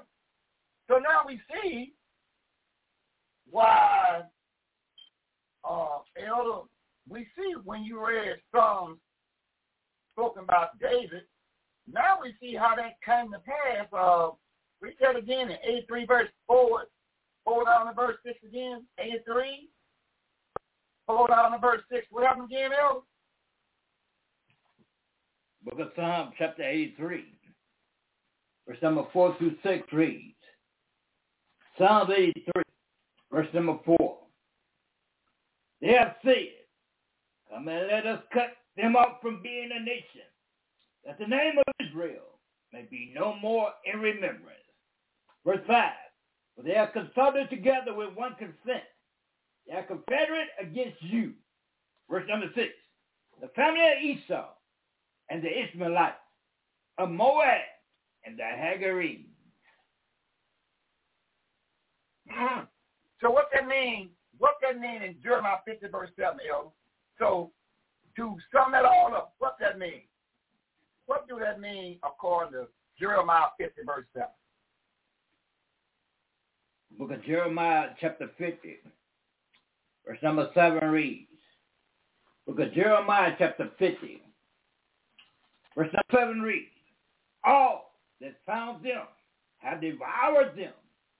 Their adversaries said, We offend not, because they have sinned against Yahweh, the habitation of justice, even Yahweh, the hope of their fathers. He said, all the nations guilty. Every last nation on the planet and every last nation is guilty. And every last nation, according to Ecclesiastes 4, verse 16, as well, elder? Where is every nation at? Because they'll say, well, well, well, your well ain't going to cut it right now. He said, every nation guilty against you, the true Israelites of the Bible, the true Israel of the Bible. Every nation is guilty. Look what it says in Ecclesiastes 4.16 about every nation. Ecclesiastes, regular book, 4.16 was says. The book of Ecclesiastes 4, verse number 16 reads, There is no end of all the people, even of all that have been before them. They also that come after shall not rejoice in him. Surely, it's also vanity, vexation of spirit. You see? He said every nation that was back there on the left side is here on the right side. And that's why you got to just like that's why you gotta have biblically expert scholar work. We gotta do some great detective work now. Biblically detective work in this Bible because what we just found out that every nation that was on the left side of the book even the closing the book, is here now. So that's why, so now we got to put on our detective scholarly hat to see where are them nations is at today. We found out what a true Israelite is. All of the nations of the world have conspired against them and said, let's cut them off from being a nation. So the true Israel of the Bible don't know who they are. Because every nation is guilty. Everybody's guilty. And we read that the number one nation is guilty is Esau. And the number two is the Ishmaelites. Then a one-two punch. Then the two we got to identify because they the one-two punch who is Esau and who is Ishmael. That's the one-two punch. They got together and said, come on, let's cut them off from being a nation, that the name of Israel will be no more in their head. But it was, um, before you read, hey, before you read Obadiah, Moses said something about it in 28 verse 37 and 32 verse 26 of Deuteronomy. Moses in the 1400, he mentioned to the children of Israel that something's going to happen to you if you pay the law, statutes, and commandments no never mind. if you don't keep the laws, statutes, and commandments, something will happen to you, O children of Israel. What did Moses tell them in the 1400 and 2837 and 3226 elders? What did Moses tell the children of Israel? Come on. The book of Deuteronomy 28, verse number 37 reads, And thou shalt become an astonishment, a proverb, and a byword among all nations, whether Yahweh shall lead you. Deuteronomy 32, verse 26 reads, I said, I will scatter them into corners. I will make the remembrance of them to cease from among men. Mm-hmm. And, and, and what he tells Isaiah about his power that he has in 46, 9 through 11. He said, Isaiah, he said, Isaiah, are you the, are you the seer of the time right now? He said, yeah. Well, then you put down what I tell you to put down, Isaiah. 46, 9 through 11. What he, put, what he got there, Elder? The book of Isaiah 46, verse number 9 through 11 reads, Book of Isaiah 46, verse 9. Remember the former things of old, for I am Yahweh. There is none else. I am Yahweh, and there is none like me. Verse 10. Declaring the end from the beginning, and from the ancient time the things that are not yet done, saying, My counsel shall stand, and I will do all my pleasure. Verse number 11. Calling a ravenous bird from the east, the man that execute my counsel from a far country, yea, have spoken it, will also bring it to pass. I have purposed it. I will also do it. So you see, so ain't nothing got past Yahweh, and ain't nothing got past Yahweh's um, messages. So before you read Obadiah, there, Elder chapter 1, verse 1, 6, 10 through 18 and 21. See, understand one thing. Ain't nothing got past Yahweh. He called it in from the beginning. Do you know he told somebody about his end from the beginning, Mother D of Israel? He told somebody about his end from the beginning in Amos 3, verse 7. He looked somebody eyeball to eyeball and told somebody the end of this thing from the beginning. Uh, who did tell Moses of Israel in Amos 3, verse 7? Then go right over to Revelation 10, verse 7, and seal the deal. Moses of Israel. What do Amos 3, verse 7 says? Then end time prophecy while John was in jail. Told John something in 10, verse 7. Back to back, Mother P of Israel, come on.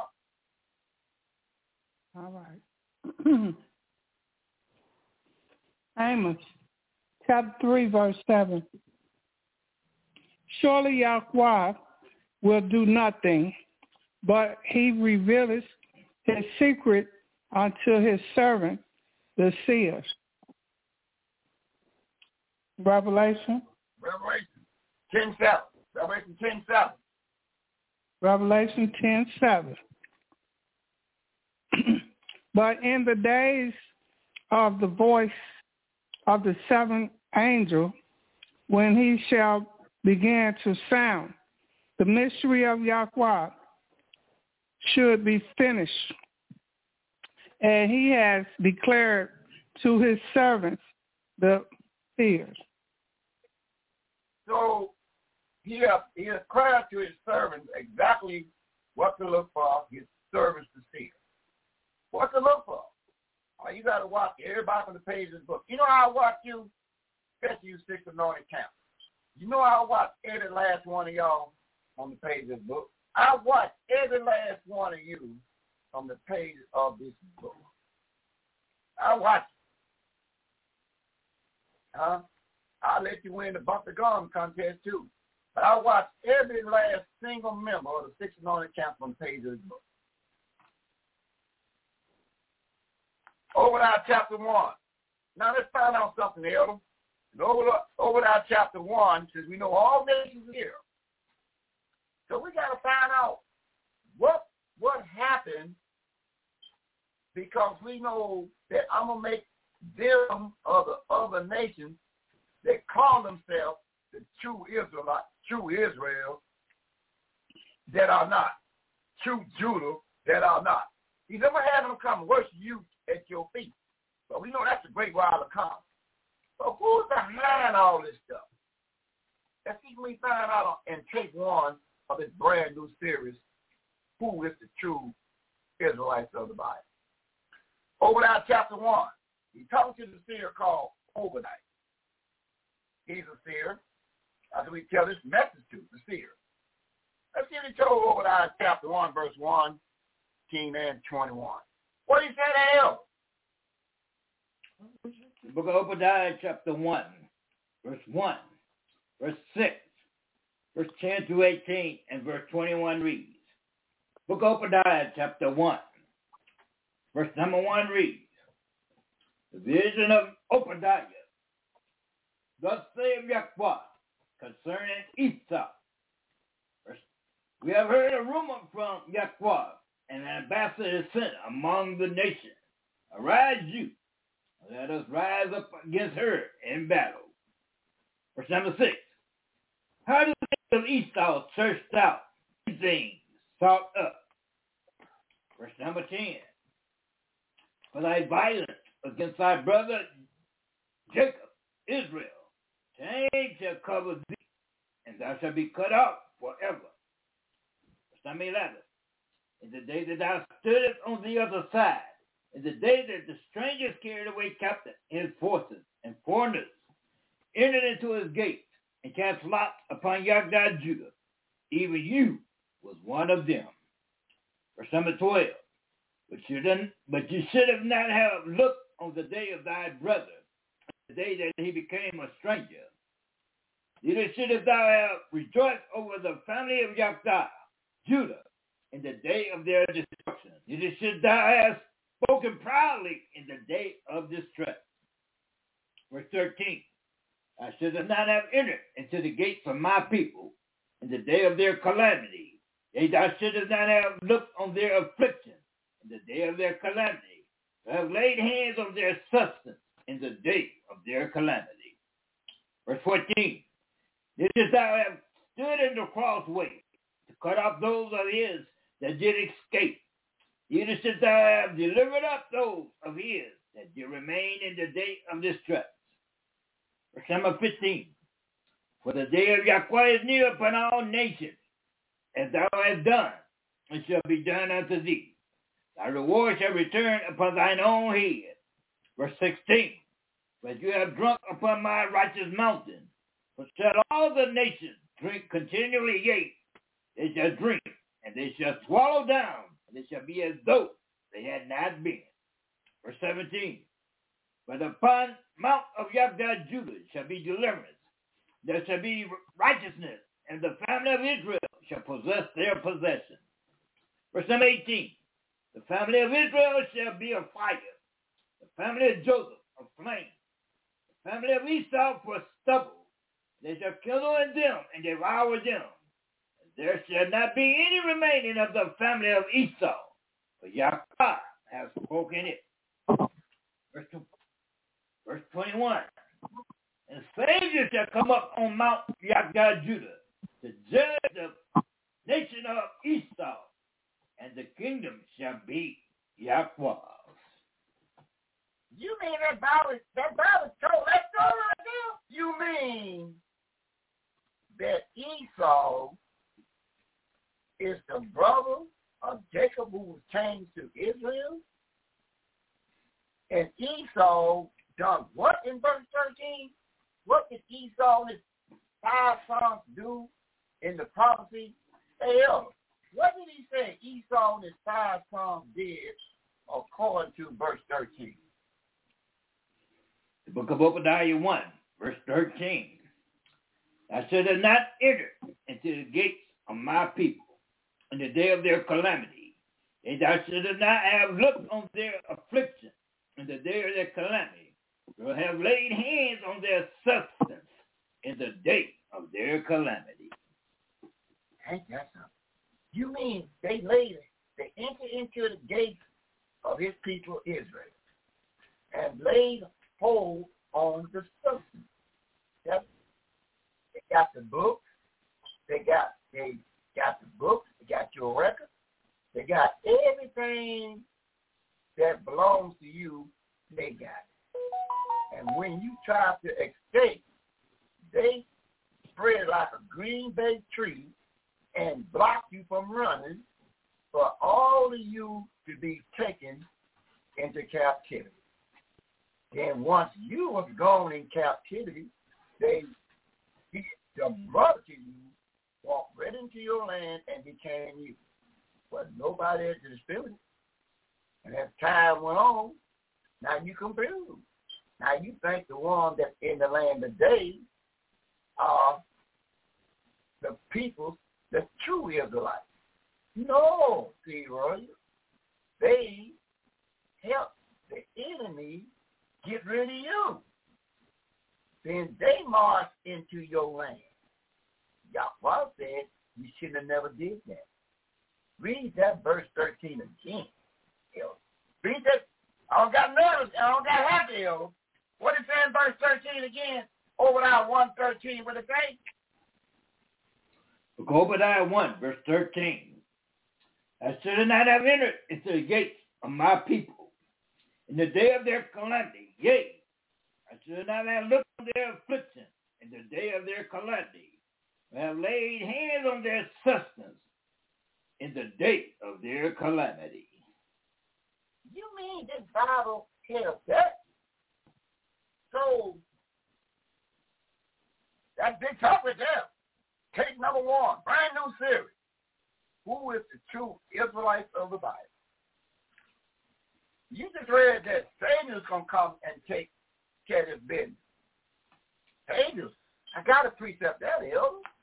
Who these Satan's gonna come and take care of that business?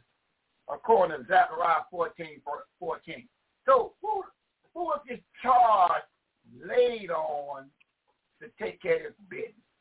So Yahweh said, Satan is going to come up on that mountain and take care of that business on the one that say they are Judah, Benjamin, and Levi, and Simeon, but they got another tricky name in there, calling themselves Jew, Jewish, with a Judaism religion. He says Satan is going to come and take care of his business. Let's precept that and find out who's going to take that charge to take care of his business that we can read. Zechariah 14, 14. Who going to do it, Elder? Book of Zechariah 14, verse 14 reads, Yahweh Judah also shall fight at Yahweh Judah, and the wealth of all the nations round about shall be gathered together, gold and silver and apparel in great abundance. Hey, that something. Heard the man just say it. He said, got Judah gonna get himself together. And he gonna take care of this business. Yahweh gonna send in the hands of the true Yahweh Judah. He gonna send in their hands and they gonna get back all the wealth that they once had.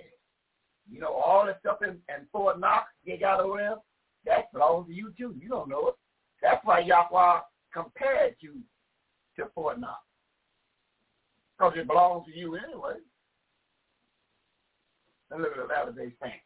Where did they compare you to Fort Knox? That's where gold is, right? Oh. Oh, yeah, let me get a precept. Did, did that happen? And Elder, let's see what children of Israel compared to Fort Knox gold for the Latter Day Saints. Um, what did they call Israel in two on? What did, what did they call them anyway? Now they two on. What did they call them? What did they name in two on? The Lamentations. What did they name? The book of Lamentations, chapter 2, verse number 1 reads, Have Yahweh covered the daughter of Yahweh Judah with a cloud in his anger, cast down from heaven unto the earth the beauty of Israel. And remember not and put stew in the Good. day of his name. So they so the, so once upon a time it was called what else? The beauty of Israel. So once upon a time ago, you was called the beauty of Israel. Once upon a time ago, beauty of Israel. Go to the fourth chapter here. More about the beauty of Israel. Let's start off some more about the beauty of Israel in 4, 1 and 2. What it says in Lamentation, read past Jeremiah 4, 1 and 2. You talk about the beauty of Israel. What else about them? What is they comparable to? You can find out right now. According to Jeremiah in 4, 1 and 2.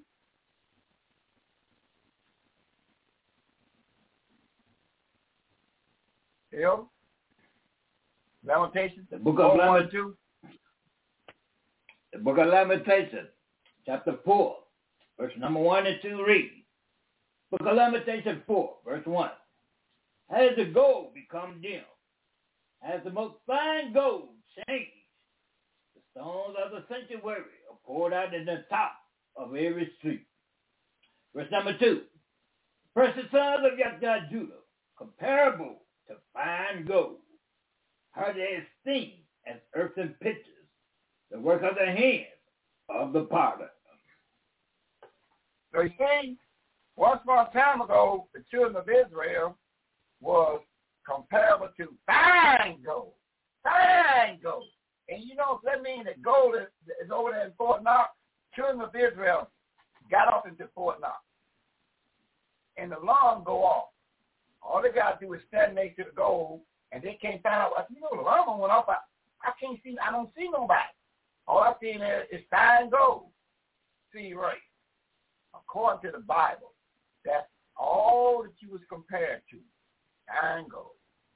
So when you stand next to gold, you care about a thing. So if you want to hide out, make sure you hide next to the gold, and they can't find out where you at. Because they can't distinguish between the gold and you. That's when you know where you sell. And, and another thing about it, people keep talking about the children of Israel. He gonna tell you something else about these fine gold. Verse eight. Lamentation 4, verse 8. Their face is blacker than a coal. Ain't that God? You hear, what he said? The children of the Israel face is blacker than a coal. Wait a minute. You mean they comparable to fine gold and their face is blacker than a coal? So if anybody say the children of Israel is Middle Eastern looking, if they said Mary and Joseph is Middle Eastern looking, Yahweh the Son and Miriam East is Middle Eastern looking, you has been totally, totally wrong. That's what we read in the Bible earlier in 11 verse 3. If the foundation be destroyed, what can the righteous do? So you, you can you can mean well, but if you've been taught wrong, it's time to repent and be taught right.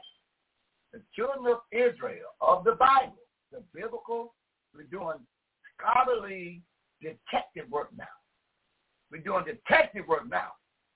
We found out who the two Israelites in take one.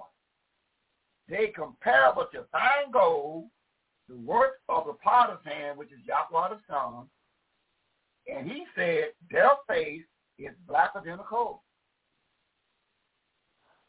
When the Bible was written and closed, the children of Israel face was blacker than a coal. That's what they looked like. And they was compared to fine gold. There's now, 4, 1 and 2, and they face is blacker than a coal. Then if you want to get a precept on it, what it says that he's talking about in 5 verse, no, 11. Who is he talking about? 5 verse 11. Now this is the precept. This is how you seal the deal. 5 verse 11. Oh, I'm going to take you. What is that else? Because in Lamentation 5, verse number 11 reads, 5 verse number 11. Revelation 5, I mean, uh, Lamentation 5, verse 11. Yep. They ravished the women in Yagdad, Judah, and the maids in the city of Yagdad, Judah. Talking about Judah. So he says, they jumped the women in Judah. They they jumped the women real good in Judah. That what they did. They jumped the women and, and, and, and who else they hit in the mouth in verse 12? Who else they hit in the mouth in verse 12? Verse number 12, Lamentation 5, verse 12. Princes are hanged up by their head, hands. The face of elders were not honored. Hey, that. They they they whooped Judah real good. They whooped them real good. They whooped them good, and they don't honor the elders or nothing. They hang their head down. What they look like in verse ten. Number 10, Lamentation 5, verse 10. Our skin was black like an oven. Hey, that yeah. You see what the Bible saying? The elders, the princes of the tribe of Judah, Benjamin, Levi, and Simeon, they face is black like an oven. You know, you asked your grandmother back in the day, yeah, uh, that pot belly stove over there sitting in that corner, it get real hot, don't it? Yeah, get hot. It get black hot. That's pot belly stove. You know when you open that door, all that flood inside of it, you know, um, got, you know, open this big pot belly and you see all that flood in there. That's exactly what the biblical Israelites look like. They look like a pot belly stove when you open the door after you don't got a good bacon on top of it. So the children of the true Israelites of the Bible look like a pot belly stove. After you don't cook everything, you open that look, you open that belly on it, see all that blood inside of it, but you didn't have your little wood in there. That's what they look like. And matter of fact, David said, you know, David, you know, he left a, a tidbit on what he looked like in the Bible. David, you know, Solomon's boy, he left a tidbit what he looked like in Psalms 118, 83. Yeah? So David even left a tidbit in the Bible. The angels told David, you put a tidbit in the Bible. Ain't nobody going to really read it, but those that really want to know the truth. And 118, children of Israel, we thought children of Israel were like the pot belly stove. Their skin was like the pot belly stove when you open the door. So you ask your grandmama, say, Grandma, in that pot belly stove, what inside of what did it look like in there? Oh, that was pitch black mud. Yeah. Whatever children of Israel look like. Oh yeah. Oh yeah, according to the Bible, but not according to society now. Yeah. So now in 118, Elder, David made a statement. You know, he dropped it in the book. You know, and two people are gonna read it. Psalms. Um, I'm studying right now, Elder. Um, make that uh 119, 83. 119, 83. No, David. You know, Solomon's born the Israelites. David was an Israelite, and so was Solomon. That was David's um, son. David described himself in the Bible in Psalms 119, verse 83. Let's see what David said about himself. Matter of fact, uh, read verse 81 just to make it sound. Psalms 119, 81 down to verse 83. Let's read about what David said he looked like.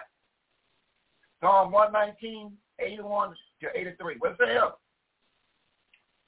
Book of Psalms, chapter 119, verse 81 to 83 reads.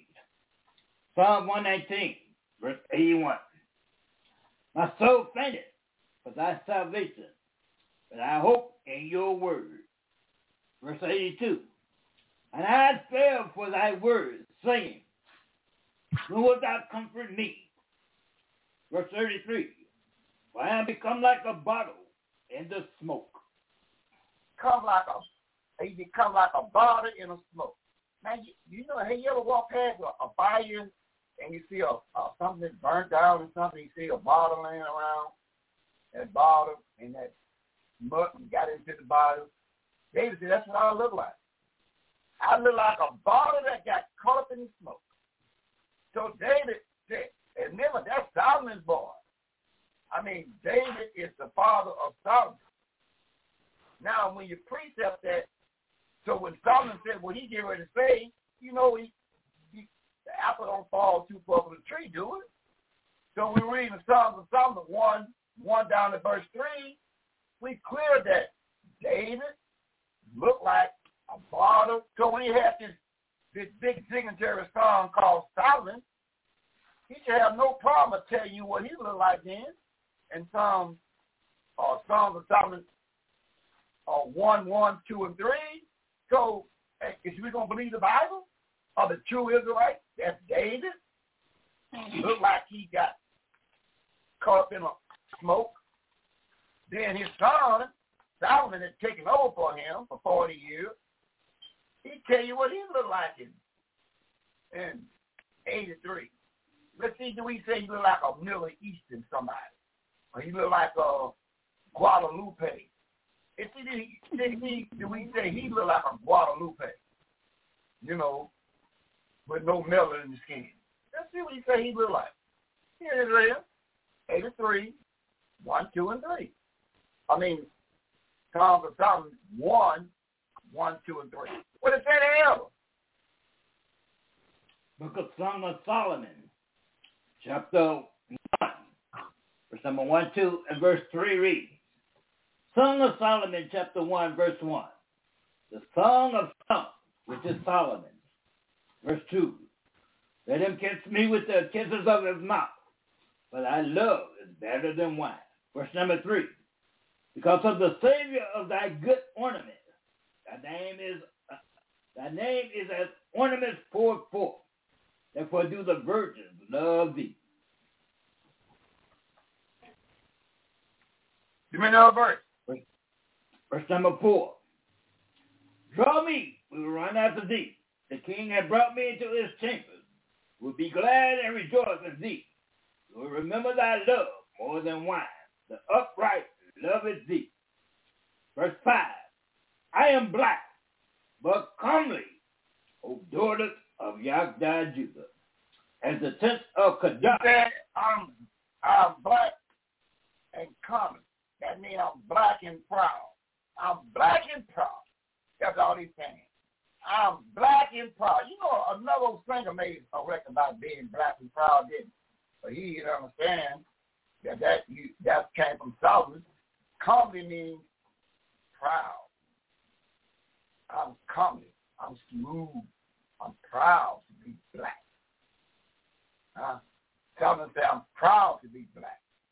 My daddy was black. He was uh, caught up in the bottle, and he was proud to be caught up in the bottle it. Look at today. I mean, look at the people of the true Israelites today. They they rather say, well, the true Israelites of the Bible look like Middle East, not according to the Bible. Now they had um, Elder had a, a prophecy in 821 uh, Jeremiah.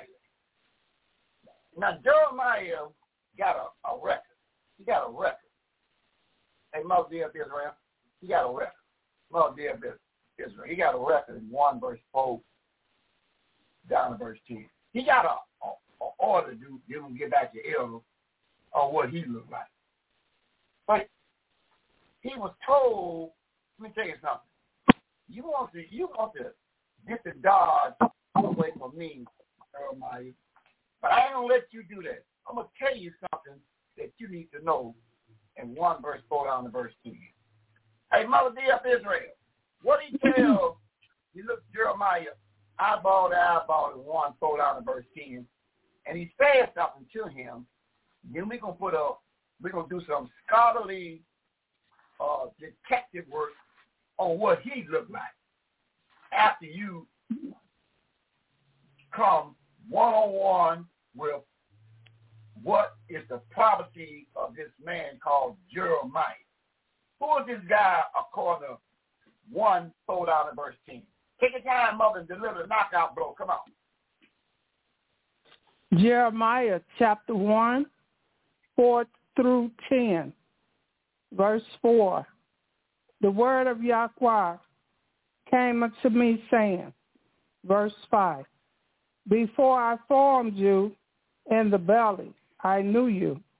And before thou camest forth out of the womb, I sanctified you. And I ordained you a seer unto the nations. Verse 6, Then said I, Ah, Yahweh, behold, I cannot speak, for I am a child. Verse 7, But Yahweh said unto me, Say not, I am a child, for thou shalt go to all that I should send you, and whosoever I command you, whatsoever I command you, thou shalt speak. Verse 8, Be not afraid of their face, for I am with you to deliver you says Yahweh. Verse 9. Then Yahweh put forth his hand and touched my mouth. And Yahweh said unto me, Behold, I have put my words in your mouth. Verse 10. See, I have this day set you over the nations and over the kingdoms to root out and to pull down and to destroy and to throw down, to build and to plant. So Jeremiah tried to run from his Yahweh responsibility. Let me tell you something, Jeremiah. You were you you, you thought your mom and dad was was having a good time, but I had already put the fix on to bring you through that you know one thing, and you got a job to do, Jeremiah. And your job is to speak my words, and I want you to do what in verse 10, mother? And this is your assignment I want you to do, Jeremiah. Read verse 10 again, yeah. Jeremiah assignment, verse 10.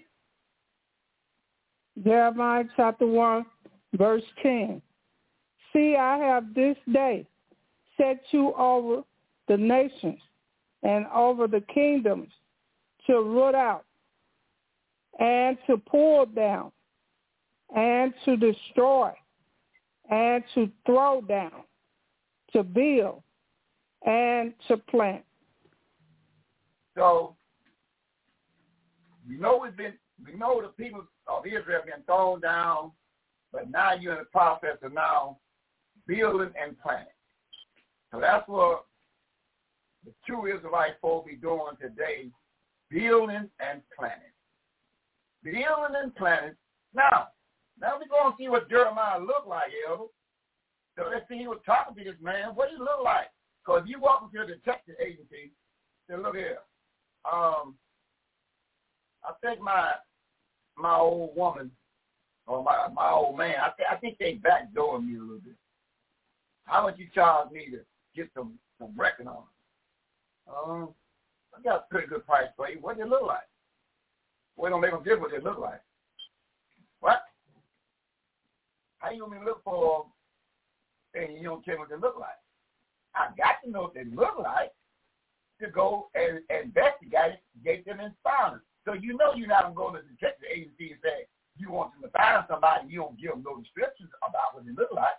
Because that don't work no more. It don't make no difference what they look like. It do make a difference.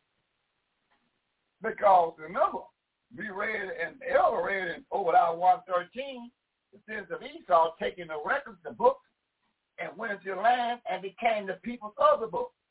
The sins of Esau.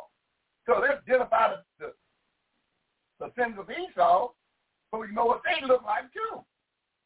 See? It do a difference what they look like. You can't go and say, look for this person and you don't tell me what they look like, I tell you, get up out of my office. And that's what they do today. Oh, well, it don't make no difference what they look like.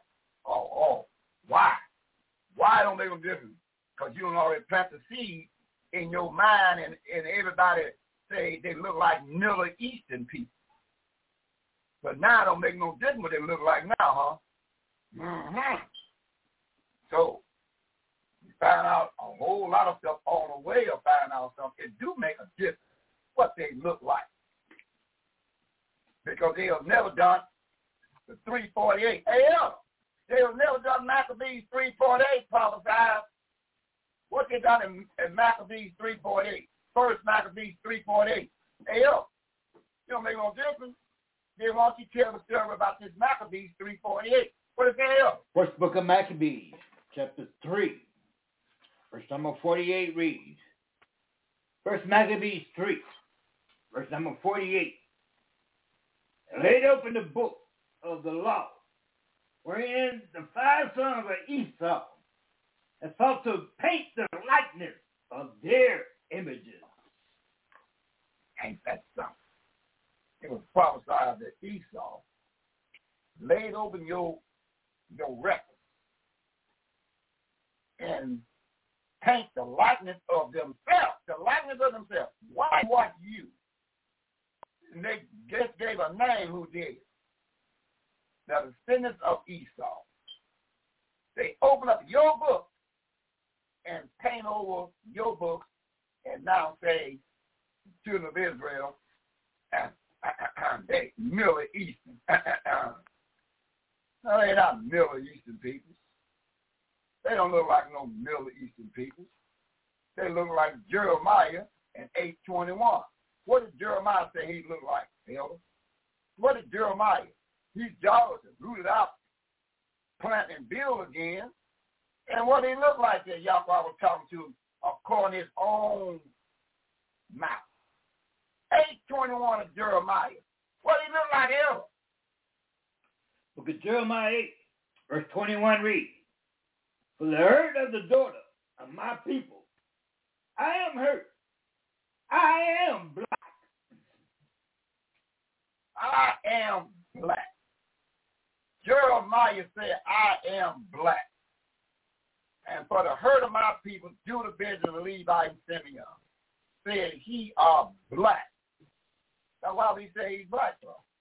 Because he is black. The children of Israel, all 12 tribes, at the closing of the book was all dark-skinned people. They look nothing like a Middle Eastern person, period. And if anybody looked close to Middle Eastern, you know what they did? If they done, if anybody looked close to Middle Eastern people, you know, what you know what, you know what they did? When the children of Israel did, I'm sure they did. If they even look close to a Middle Eastern person, I'm sure they did. And Numbers chapter 12. Let me show you something. If the children of Israel even look close to a Middle Eastern nation, let me show you what they think about that. What do they think about it? How, how about that? We're going to find what they think about it. We're going to Numbers chapter 12, Elder. And we're going to pick it up around by verse 4 because Yahweh heard a lot of conversation going on in verse 4. And we'll take it down to verse 15. So a lot of conversation going on. Remember, Yahweh's business is Israelites' business. That's his business. So he always got his angels riding around the clouds just peeping on one specific people called children of Israel.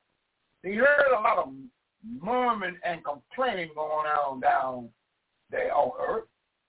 An angel reported that Yahweh personally got in the cloud and done what we can read in 1 verse 4 to 15.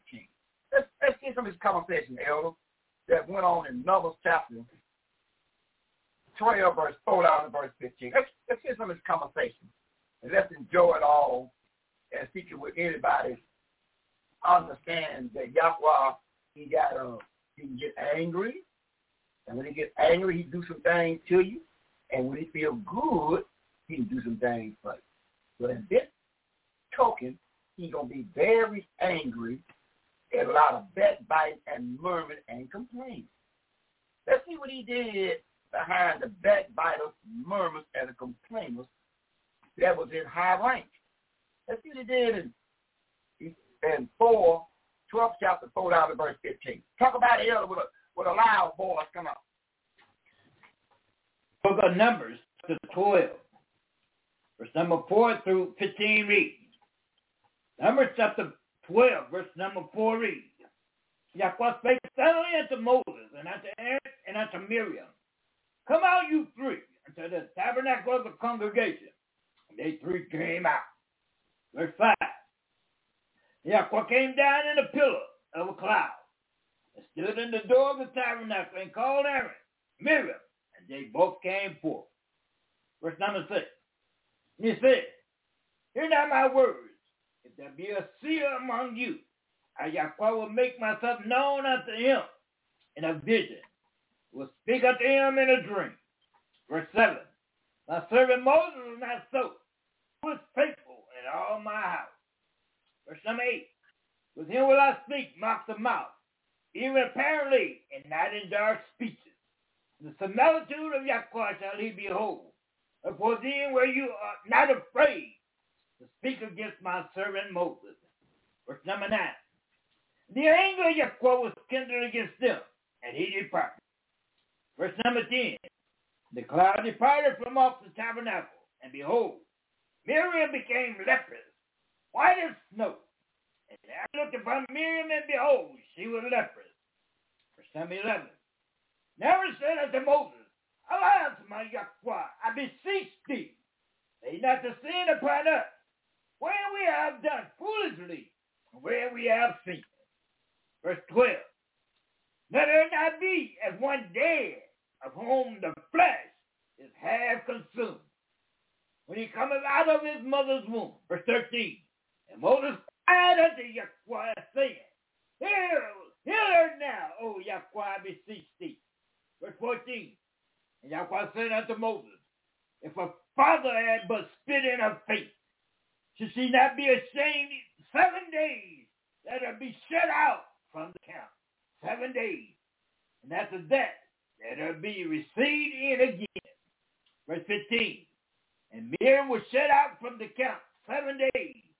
And the people journeyed not till Miriam was brought in again. Get your high yellow self up out of here. Now he just said, get your high yellow Middle Eastern looking self away from the camp of the children of Israel and you hide out for seven days. And then you will come back in. The children of Israel look nothing like a Middle Eastern. Moses got crying. Everybody started crying. Nobody want to look like they was even close to a Middle Eastern people. Get up out this for seven days. Go find you somewhere to hide out in and that'll teach you to run your fat mouth against my servant Moses. He put the worst punishment he can put on the children of Israel. Mary, the eldest sister, was 86 years old. Made her look like Marilyn Monroe. Or what her name, what this woman named Meyer. Had her looking like George Meyer. Everybody started crying of the children of Israel. Moses was crying. Heal her, Yahweh. Some of them look like uh, George Miles and Marilyn Monroe would tell us, get up out of here for seven days then. Yeah? Get, get up out of here for seven days. So listen, the children of Israel look nothing like no Middle Eastern. They look exactly what the Bible said they look like. Huh? Their skin was black upon them. You know what that means. Huh? You know what that means. Get up out of here. So who done all of this slick stuff? You got to get back to, well, who changed all of this? You found out Esau and his five sons went in after you tried to run, and they spread like a green bay tree over there. They said, here one over here, get him, take him out too. Because they ain't want nobody to be around when they establish the vision. We're going to read that in another lesson. That they're going to become you because you're going to become African American and Negro. See? Because now you think you African American and Negro and super cool. But you don't know the biblically expert scholarly detective work is in its brand new series. We're going to show you, well, Esau and his five sons and the mayors with Ishmael. They got together to make sure you'll know no more who you are. That's what you want to bunch. Now, who this Esau? That done, who this Esau? We found out there in post in 418 that everybody's here post 16 or 418. So every nation's here. So who was this Esau? Who is Esau today? Let's do some scholarly investigating detective work now. Biblically. Let's find out. El, go to Genesis 25, and let's see when you come into the office. Hey, mother, give me a verse, mother. Give me 5123 of the book of Sirach. Hey, mother, G up Israel. Can I get a 5123? And he'll have me uh, Genesis 25, verse number 20, 21 to 27. We'll do that. We'll do Genesis 25, 21, and 27, Elder. Let's get warmed up right there. Then we'll start tighten, tighten things up. Genesis 25, 21 down to verse 27. Hey, hey, Mother, D, D of Israel, where are we at right now in on tape one? Where is the national order? Where are at right now according to 5123 of uh, Sirach? Where you at, Mother? Sirach, chapter 51, verse 23. Draw near unto me, you unlearned, and dwell in the temple of learning. Ain't that something? What, what, what is mother? In the temple of learning now. Welcome to the temple of learning. It's time for you to learn something. If anybody tell you the children of Israel like Middle East, you know, you, you must be on the payroll of somebody. What what payroll you on according to take one that the children of Israel look like the Middle East? You know, they don't like no Middle Eastern. Not not according to the Bible. Huh? Now, who was behind it? We read in Psalm 83 that Esau, his five sons, and Ishmael, was called the Arabs today, they is the one-two punch. Let's find we get a, this, a description of them. What do they look like? Let's look at um, Esau first. 25, 21 down to verse 27. What is there else? The book of Genesis chapter 25, verse number 21 through 27 read. Genesis 25, verse number 21 read. And Isaac entreated Yaquah for his wife, because she was barren. And Yaquah was entreated of, of him and said, Rebekah his wife conceived. Verse 22. And the children and the children struggled together within her. And she said, If it be so, why am I thus to inquire of Yahweh? Verse 23. Yahweh said unto her, Two nations are in your womb, and two manner of people shall be separated from your bowels. And the one people shall be stronger than the other people, and the elder shall serve the younger. Verse 24. And when her days to be years were fulfilled, behold, there were twins in her womb. Verse 25.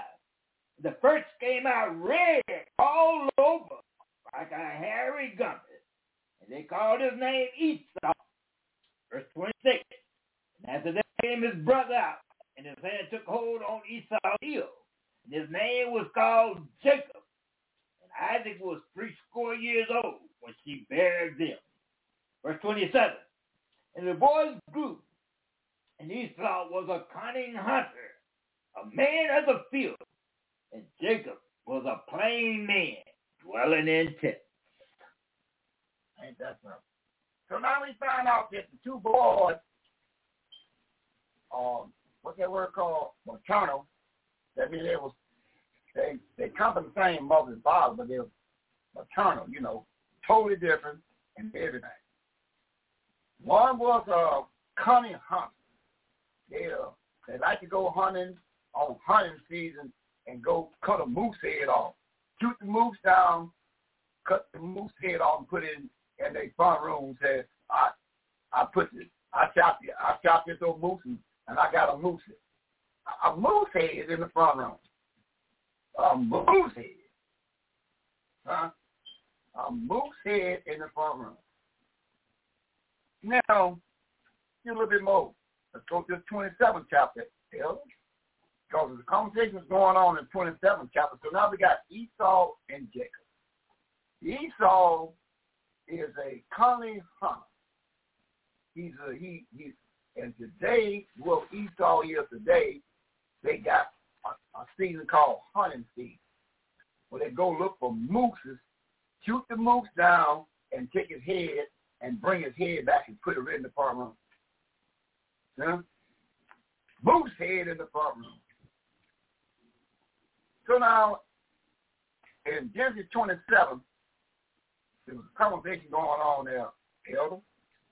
See if we analyze some of this conversation going on. One man is a plain man called Jacob.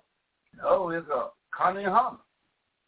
See what's going on in 27th chapter uh, Genesis verse 5 through 13, 15, 16, 21 to 23. See what's going on in Genesis 27 verse 5 through 13. Skip down to 15 through 16 and 21 down to verse 23. Let's see if we learn something out of this. Come on. The book of Genesis, chapter 27, verse number 5 through 13, verse 15, 16, verse number 21 through 23 reads, Book of Genesis, chapter 27, verse number 5 reads, and Rebekah heard when Isaac spake to Esau, his son. And Esau went to the field to hunt for venison and to bring it. Verse number 6. And Rebekah spake unto Jacob her son, saying, Behold, I heard thy father speak unto Esau thy brother, saying, Verse 7. Bring me venison and make me savory meat that I may eat and bless thee before Yahweh before my death. Verse number 8. Now therefore, my son, obey my voice according to that which I command thee. Verse number 9. Go down to the flock and fetch me from the fence two good kids of the goat, and I will make them savory meat for thy father, such as he loveth. And thou shalt bring to thy father, that he may eat, and that he may bless you before his death. Verse 11. And Jacob said to Rebekah his mother, Behold, Esau, my brother, is a hairy man, and I am smooth man. Verse 12. My father peradventure will fear me, and I shall seem to him as a deceiver, and I shall bring a curse upon me, and not a blessing. Verse 13. And his mother said unto him, Upon me be thy curse. My son, only obey my voice and go fetch me them. Verse number 15. Genesis 27, verse 15 reads. Look at Genesis 27, verse 15. Rebekah took goodly raiment of her eldest son Esau, which were with her in the house, and put them upon Jacob her youngest son. Verse 16. She put the skin of the kid of the goat upon his hand and upon the smooth of his neck. Verse number 21. And Isaac said unto Jacob, Come near, I pray thee, that I may feel thee, my son, whether thou be my very son Esau or not. Verse 22. Jacob went near unto Isaac, his father, and he felt him and said, The voice is Jacob's voice, but the hands are the hands of Esau. Verse 23. And he discerned him not because his hands was hairy as his brother Esau's hands. So he blessed him. Ain't that something? So now you walk into the detective agency, you say, look here. I'm gonna, I want to find me some Esau and Jacob. And you say, well, give me the description of Esau and Jacob. Well, well Jacob, descendants today, is plain. They don't have no um, hair on the top of their hands, and they don't have to have no, and they back straight every six months. They don't have, and they don't have, and they don't have to cut the hair off their legs, you know, and round their neck. Look like he got he he got hair all on his palm of his hand, all around his neck and his back, his legs, hair growing. He said, but now, since of Jacob, they are smooth people. You look at the palm of their hand, you won't see the way they got to cut no hair off. Look on their back, you ain't got to shave no hair off their back. So whether the razor blade company go out go on strike or not, they don't pay them no never mind. But you, if the people call Esau, they say, I don't care how much striking going on, but one strike better not never happen. You better not let us can't find no razor blade. We can't find a razor blade. The hair gonna grow everywhere on us. We we be come up come up in hell. Now who that fit today? Jacob is a plain man. That he don't have to shave his blade to put on his on his stockings, you know, socks. He don't have to go get his back straight. He don't have to get the palm of his hand straight, dog. Hair don't grow the palm of his hand. And hair don't all around his neck, all up on his neck. But Esau and his five sons, this is what they look like if you go into the Texas agency. You gave me something to work with. Okay, uh, okay, I'm looking for some hairy people. But other people want to find Esau today. Find out that who must have a razor blade close by them daily. And you want to find out the descendants of the true Israelites of the Bible, find out those that are smooth. They got no hair on top of their palm of their hand. They ain't got no hair to be cut off on their legs. And they ain't got to go get their back fixed every six months. And they don't have no hair all around their neck. Now you found out when you go into the detective agency the difference between Esau and Jacob. Now, hair-wise. So, Esau have goat and horse hair. Children of Israel have have what kind of hair? What kind of hair do the children of Israel have? Let's what kind of hair. So we know we know Esau is five sons have goat hair or horse hair. That's what they have. The descendants of um, Israel have what kind of hair pertaining to their they first body. Let's find out. Let's go to Daniel, book of Daniel, chapter 9, 7 verse 9. Let's see what the Father looked like. The Father of the creation, the Father of creation. We go into the book of Daniel, see what kind of hair he got on his head. We go and find out what kind of hair do we have, horse hair or goat hair on his head. Going to Daniel, chapter 7, verse 9. And what is that over in Daniel chapter 7, verse 9? Book of Daniel 7, verse number 9 reads, I beheld till the thrones were cast down, and the Ancient of Days is sit, whose garment was white as snow, and the hair of his head like pure wool. Pure wool. So the Father of the creation, the Father of, of heaven and earth, the hair of his head is pure wool. Father did not have goat hair or horse hair. That's straight hair. Nope. So he had a son called Yahweh the son. What kind of hair do he got on his head? We go on Revelation and see what John said he seen, the eyewitness. What did he see what kind of hair did he have on his son's head and his feet. You can find out what do the Bibles give a depiction of Yahweh the Son and John on the Isle of Patmos, and now he could go eyeball to eyeball with the Son of the Father in 1 verse 12 down to verse 15.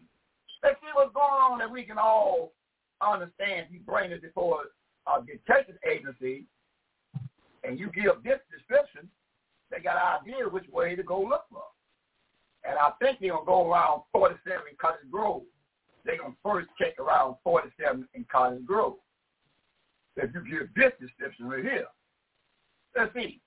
112 down to verse 15. Book of Revelation chapter 1. Verse number 12 through 15 reads. Revelation 1, verse 12. Now turn to see the voice that spake with me, and being turned, I saw seven golden candlesticks. Verse 13. And in the midst of the seven candlesticks, one like unto the Son of Man, clothed with a garment down to the foot, and girt about the path with a golden girdle. Verse 15, verse 14. His head and his hairs were white like wool, as white as snow. His eyes were as a flame of fire. Verse 15. And his feet like unto fine brass, as if they burnt in a furnace. No, no, no. So if you walk into the detective agency and say, I want, I want to find this guy right here that got woolly hair on and got garments with some fringes on it, and his feet were like was burnt in a furnace. What would you send your people to? You send them to 47 Cottage Grove to go, y'all, y'all go on 47 Cottage Grove and hang around, hang around the pool wall up there and see can you find this guy over here around 47 in, in Cottage Grove. That's what they been looking for. Now we're gonna precept that elder and um and and book of Daniel. Let's see the seer says. We go on to the book of Daniel. Go on to the book of Daniel.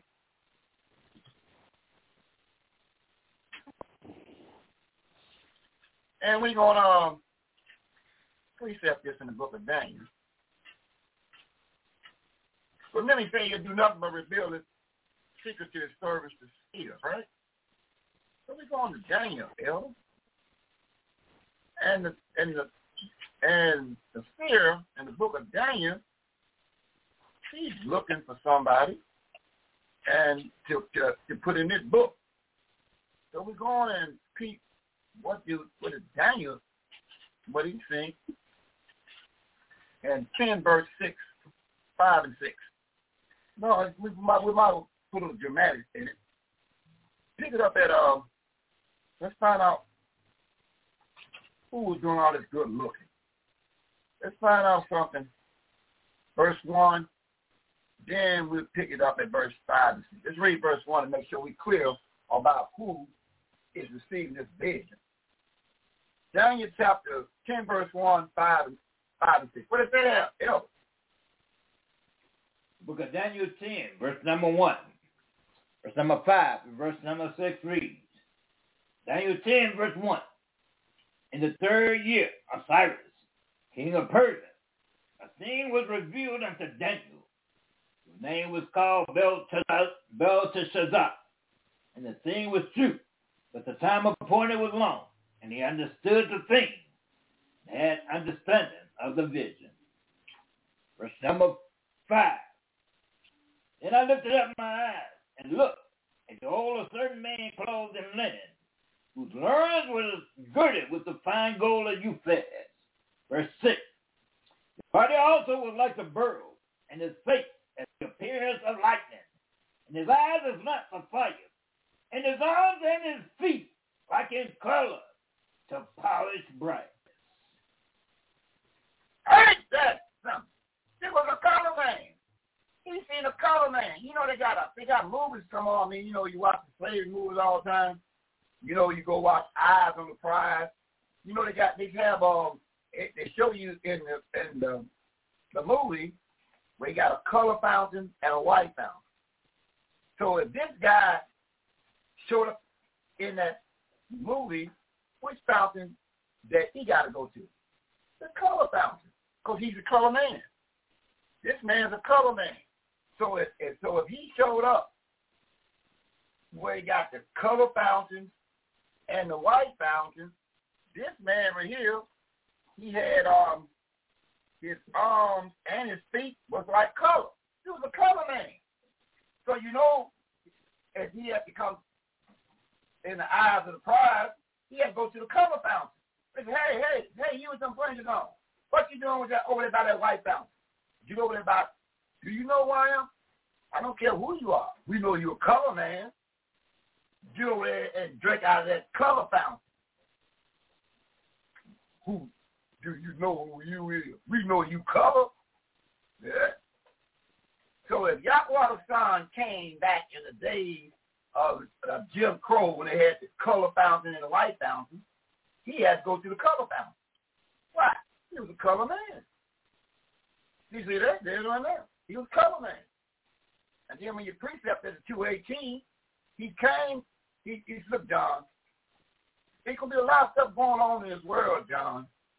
I want you to mark well, and you and, and I'm to tell you what the sun looked like, and you put it in the book because they're to be all over the place. Because you have some say that he looked like a Middle Eastern or somebody, or, or the picture that got called Guadalupe.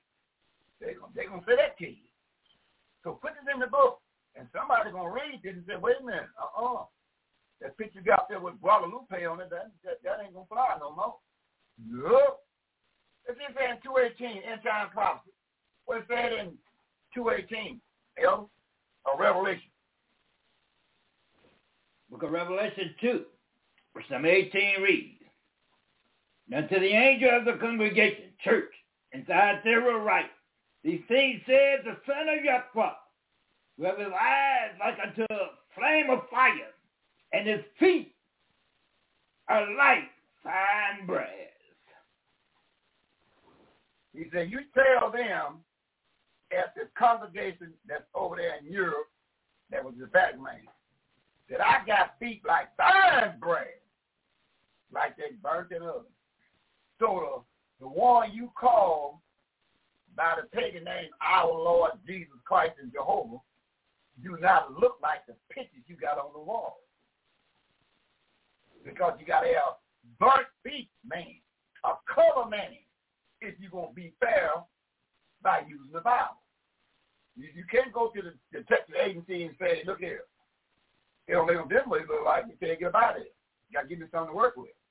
Well, the man is a color man. He got woolly hair. He got a garment. Speak like they burnt in a furnace. So where you going first? Well, we're going to stop at 47 Cottage Grove first. That's where we're going. We're going 47 Cottage Grove first. That will be going first. See? We're going to peek around the pool hall and see if he at the pool hall. You see? So then, let's get back to what we're now, yo. So now, so now, Esau came back in the 30, the 27th chapter. Let's go back to Esau again. Let's find out something about Esau in 27. So they find out right now Jacob had got the blessing. So Jacob got the plain man got the blessing. Now here come the hairy man. The hairy man was out hunting. Here come the hairy man. We'll find out what's going on. The hairy man. Going 27. And we will pick it up at uh, verse number 30. Let's, pick up 30. And let's read a bit we get our point. Let's read down to 41. So now, no pilot. now his mother dressed him up like he was the brother because his father's eyes was dim. Put all that goat and, and horsehair all around his hand, neck, back, everywhere. This voice sounds like Jacob, but his hand is my son Esau. Okay, good. Verse 30. 30 down to 41. Come on. Okay, Genesis 27. Verse number 30 to 51 reads, Look at Genesis 27, verse number 30. It came to pass, as soon as Isaac had made an end of blessing Jacob, and Jacob was yet scarce gone out from the presence of Isaac, his father, and he saw his brother came in from his hunting. Verse 31. And he also had made savory meat and brought it unto his father and said unto his father, Let my father arise and eat of his son's venison, that thy soul may bless me. 32. And Isaac his father said unto him, Who are you? and he said, I am your son, your firstborn, Esau. Verse 33. And Isaac trembled very exceedingly and said, Who were is he and hath taken venison and brought it me? And I have eaten of all before thy enemies and have blessed him, yea, and he shall be blessed. Verse 34. When he saw, and when he saw heard the words of his father, he cried with a great and exceeding bitter cry and said unto his father, Bless me, even me also, O my father. Verse 35. He said, thy, thy brother came with hostility and have taken away your blessing. And he said, Is not he rightly named Jacob? He have supplanted me these two times. He took away my birthright. Behold, now he have taken away my blessing. And he said, Had you but not reserved the blessing for me. Verse 37. And Isaac answered and said unto Esau, You have made him thy Yahweh, and all his brethren have I given to him for service. With corn and wine have I sustained him. What shall I do now unto thee, my son? Verse 38. And I, Esau said unto his father, Hast thou but one blessing, my father? Bless me, even me also, O my father. And Esau lifted up his voice and wept. Verse 39. And Isaac his father answered and said unto him, Behold, your dwelling shall be the fatness of the earth, the dew of heaven from above. Verse number 40. And by thy sword shall thou live, and shall serve thy brother. It shall come to pass when thou shalt have the dominion, that thou shalt break his yoke from off thy neck. Verse 41. And Esau hated Jacob because of the blessing wherewith his father blessed him. And Esau said in his mind, Day the days of mourning for my father at hand. Then will I slay my brother Jacob. Ain't that something? You, you what Esau when he say? You keep the hair remain say? You the hair remain say? He said, when it's time we put our fall in the ground, I'm gonna get me I'm gonna get me some Jacob. I'm gonna get that smooth man. I'm getting that smooth man. Now, Moses of Israel. And in the 12th chapter, verse 16 and 17, Paul talks about that, about this story right here. He said, Paul talked about this over there in the great temple of the southern kingdom. In the 12th chapter, verse 16 and 17, and it'll have me of Ezekiel 35, verse number 4, and we'll read down to get our point. Ezekiel 35, verse 4, to get our point. So, you know, we found out that um, Paul talked about this right here. He made he made a comment in the temple of the southern kingdom where Judah, Benjamin, Levi was at. He said, Mother, in the 12th chapter, verse 16 and 17, the book of Hebrews. Hebrews 12, 16 and 17. Let's see what Apostle Paul that was raised from the womb, according to Galatians chapter 1, 16 and 17. He was raised from the womb to deliver this knockout blow to the southern kingdom the children of Judah, Benjamin, Levi, and Simeon. What do he say that we can read in 12, 16, and 17 of Hebrews? Come on, Mother. Hebrews chapter 12, verse 16 and 17. Verse 16. Lest there be any fornicators or profane person as Esau, who for one morsel of meat sold his birthright. 17. For you know how that afterwards, when he would have inherited the blessing, he was rejected, for for he found no place of repentance, though he sought it carefully with tears. He cried for stone. But he, he didn't find no place of repentance. What do you mean by he didn't find no place of repentance? You knew you came and told your brother, even some of that uh, pottage meat, I don't care about that blessing, sold that birthright to him. You know that. You know you didn't repent and tell the truth. So he ain't taking nothing from you. That was a legal deal. It's like you fixing an old, old regular car, and then you say, this old car ain't never run right. Then somebody comes and say, your brother might come and say, okay, well, you can't get it going. I'll buy it from you. You'll buy this car for me? Yeah. How much you want for it? They cut a deal with the price. And then uh, you buy the car. Then the brother go inside the house and you go and put the spark plug wire back on it and start it up. it started up. start the car up and the brother come right outside. You, you, no, brother. Then you said, then you give then you give me the title to it and so the legal deal. Cause you know the value of it. I did. I know the value of the blessing. You just didn't want it. So I take and put the spark plug wire back on it and started calling on about my business. See that? Then you hate his brother cause he did that. Same thing. Esau and his five sons didn't see past their nose. Jacob seen past his nose. He said, tell me your blessing. He said, I'll tell it to you. I don't care about it. See, that, that really happened.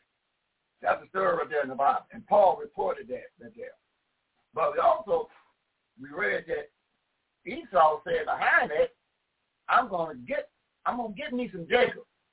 I'm going to get me some Jacob. Soon as we put our father in the ground, I'm going to get me some Jacob. Now the seer picked up on that and talked about it in the 35th chapter, yo. Pick up verse, pick up verse 4 of Ezekiel. Let's find out what was going on, what was going on that we can read. Ezekiel 35, verse 4, we read a little bit to get our point. Come on. You tell me? Oh.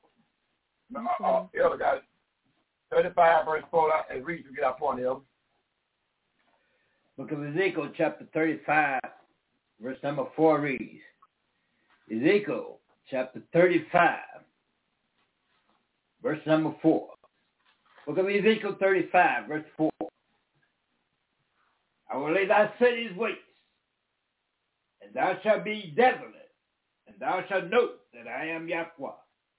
Verse number 5. Because thou hast had a perpetual hatred, and hast shed the blood of the family of Israel by the force of the sword the time of their calamity, the time that their sin had an end. Verse 6.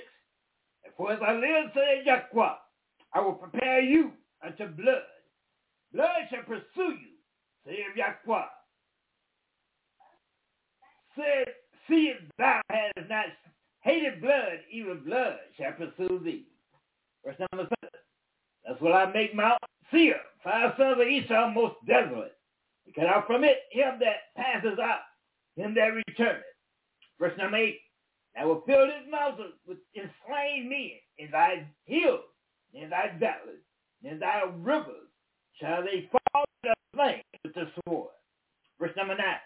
And I make thee perpetual desolation, and your city shall not return, and you shall know that I am Yahweh. Verse number 10.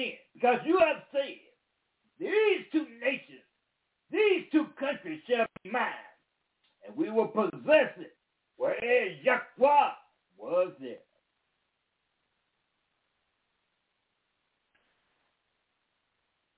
Verse number 11. Therefore as I live, said Yahweh, I will even do according to thine anger, according to thine envy, which thou hast used out of thy hatred against them.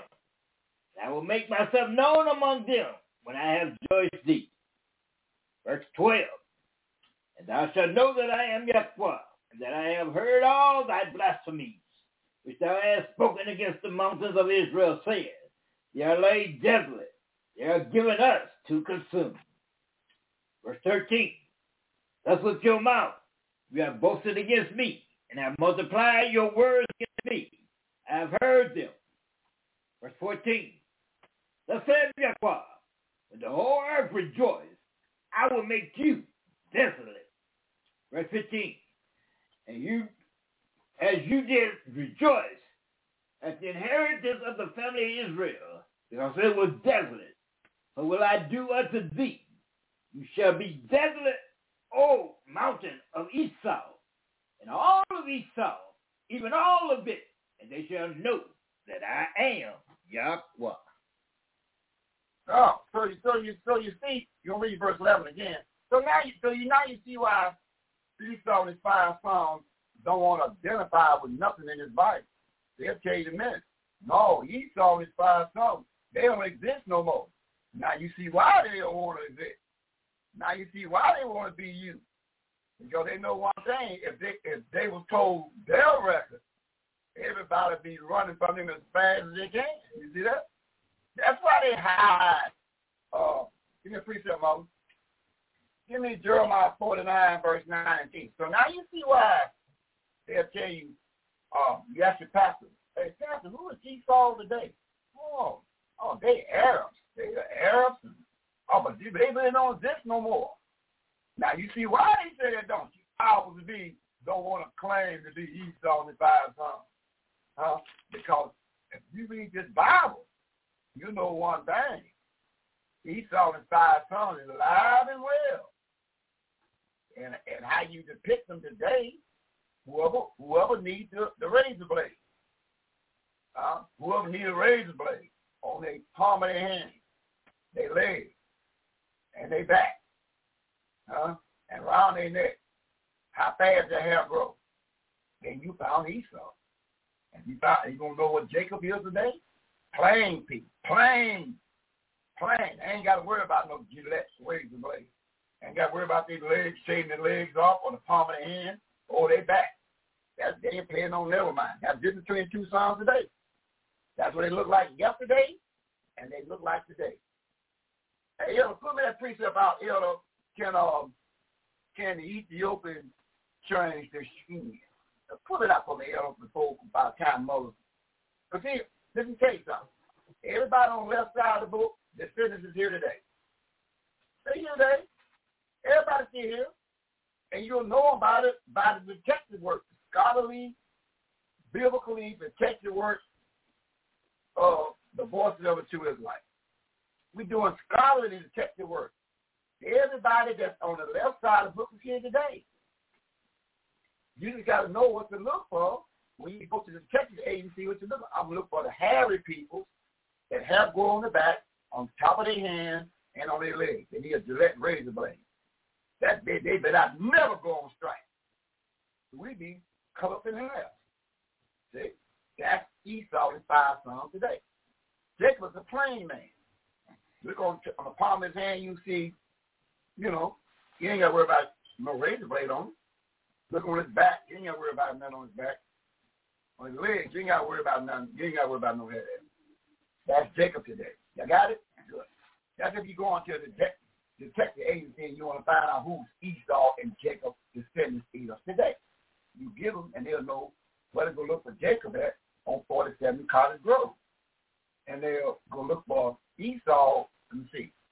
What place you go look for Esau right now? Hmm. Give me, give me a name. Not give me a name. Where we go look for Esau and five sons? Y'all help, mother. Help me out. Where we go look for Esau and his five sons today? You're gonna find a full on there. Where do you go? Help me out. Give me a place. Colorado. Where? Colorado. Colorado. All right, Colorado. Go up into Colorado somewhere. That's right. That's right. In Colorado, boy, you ain't got but one percent that look like color. Got some, some color in Colorado.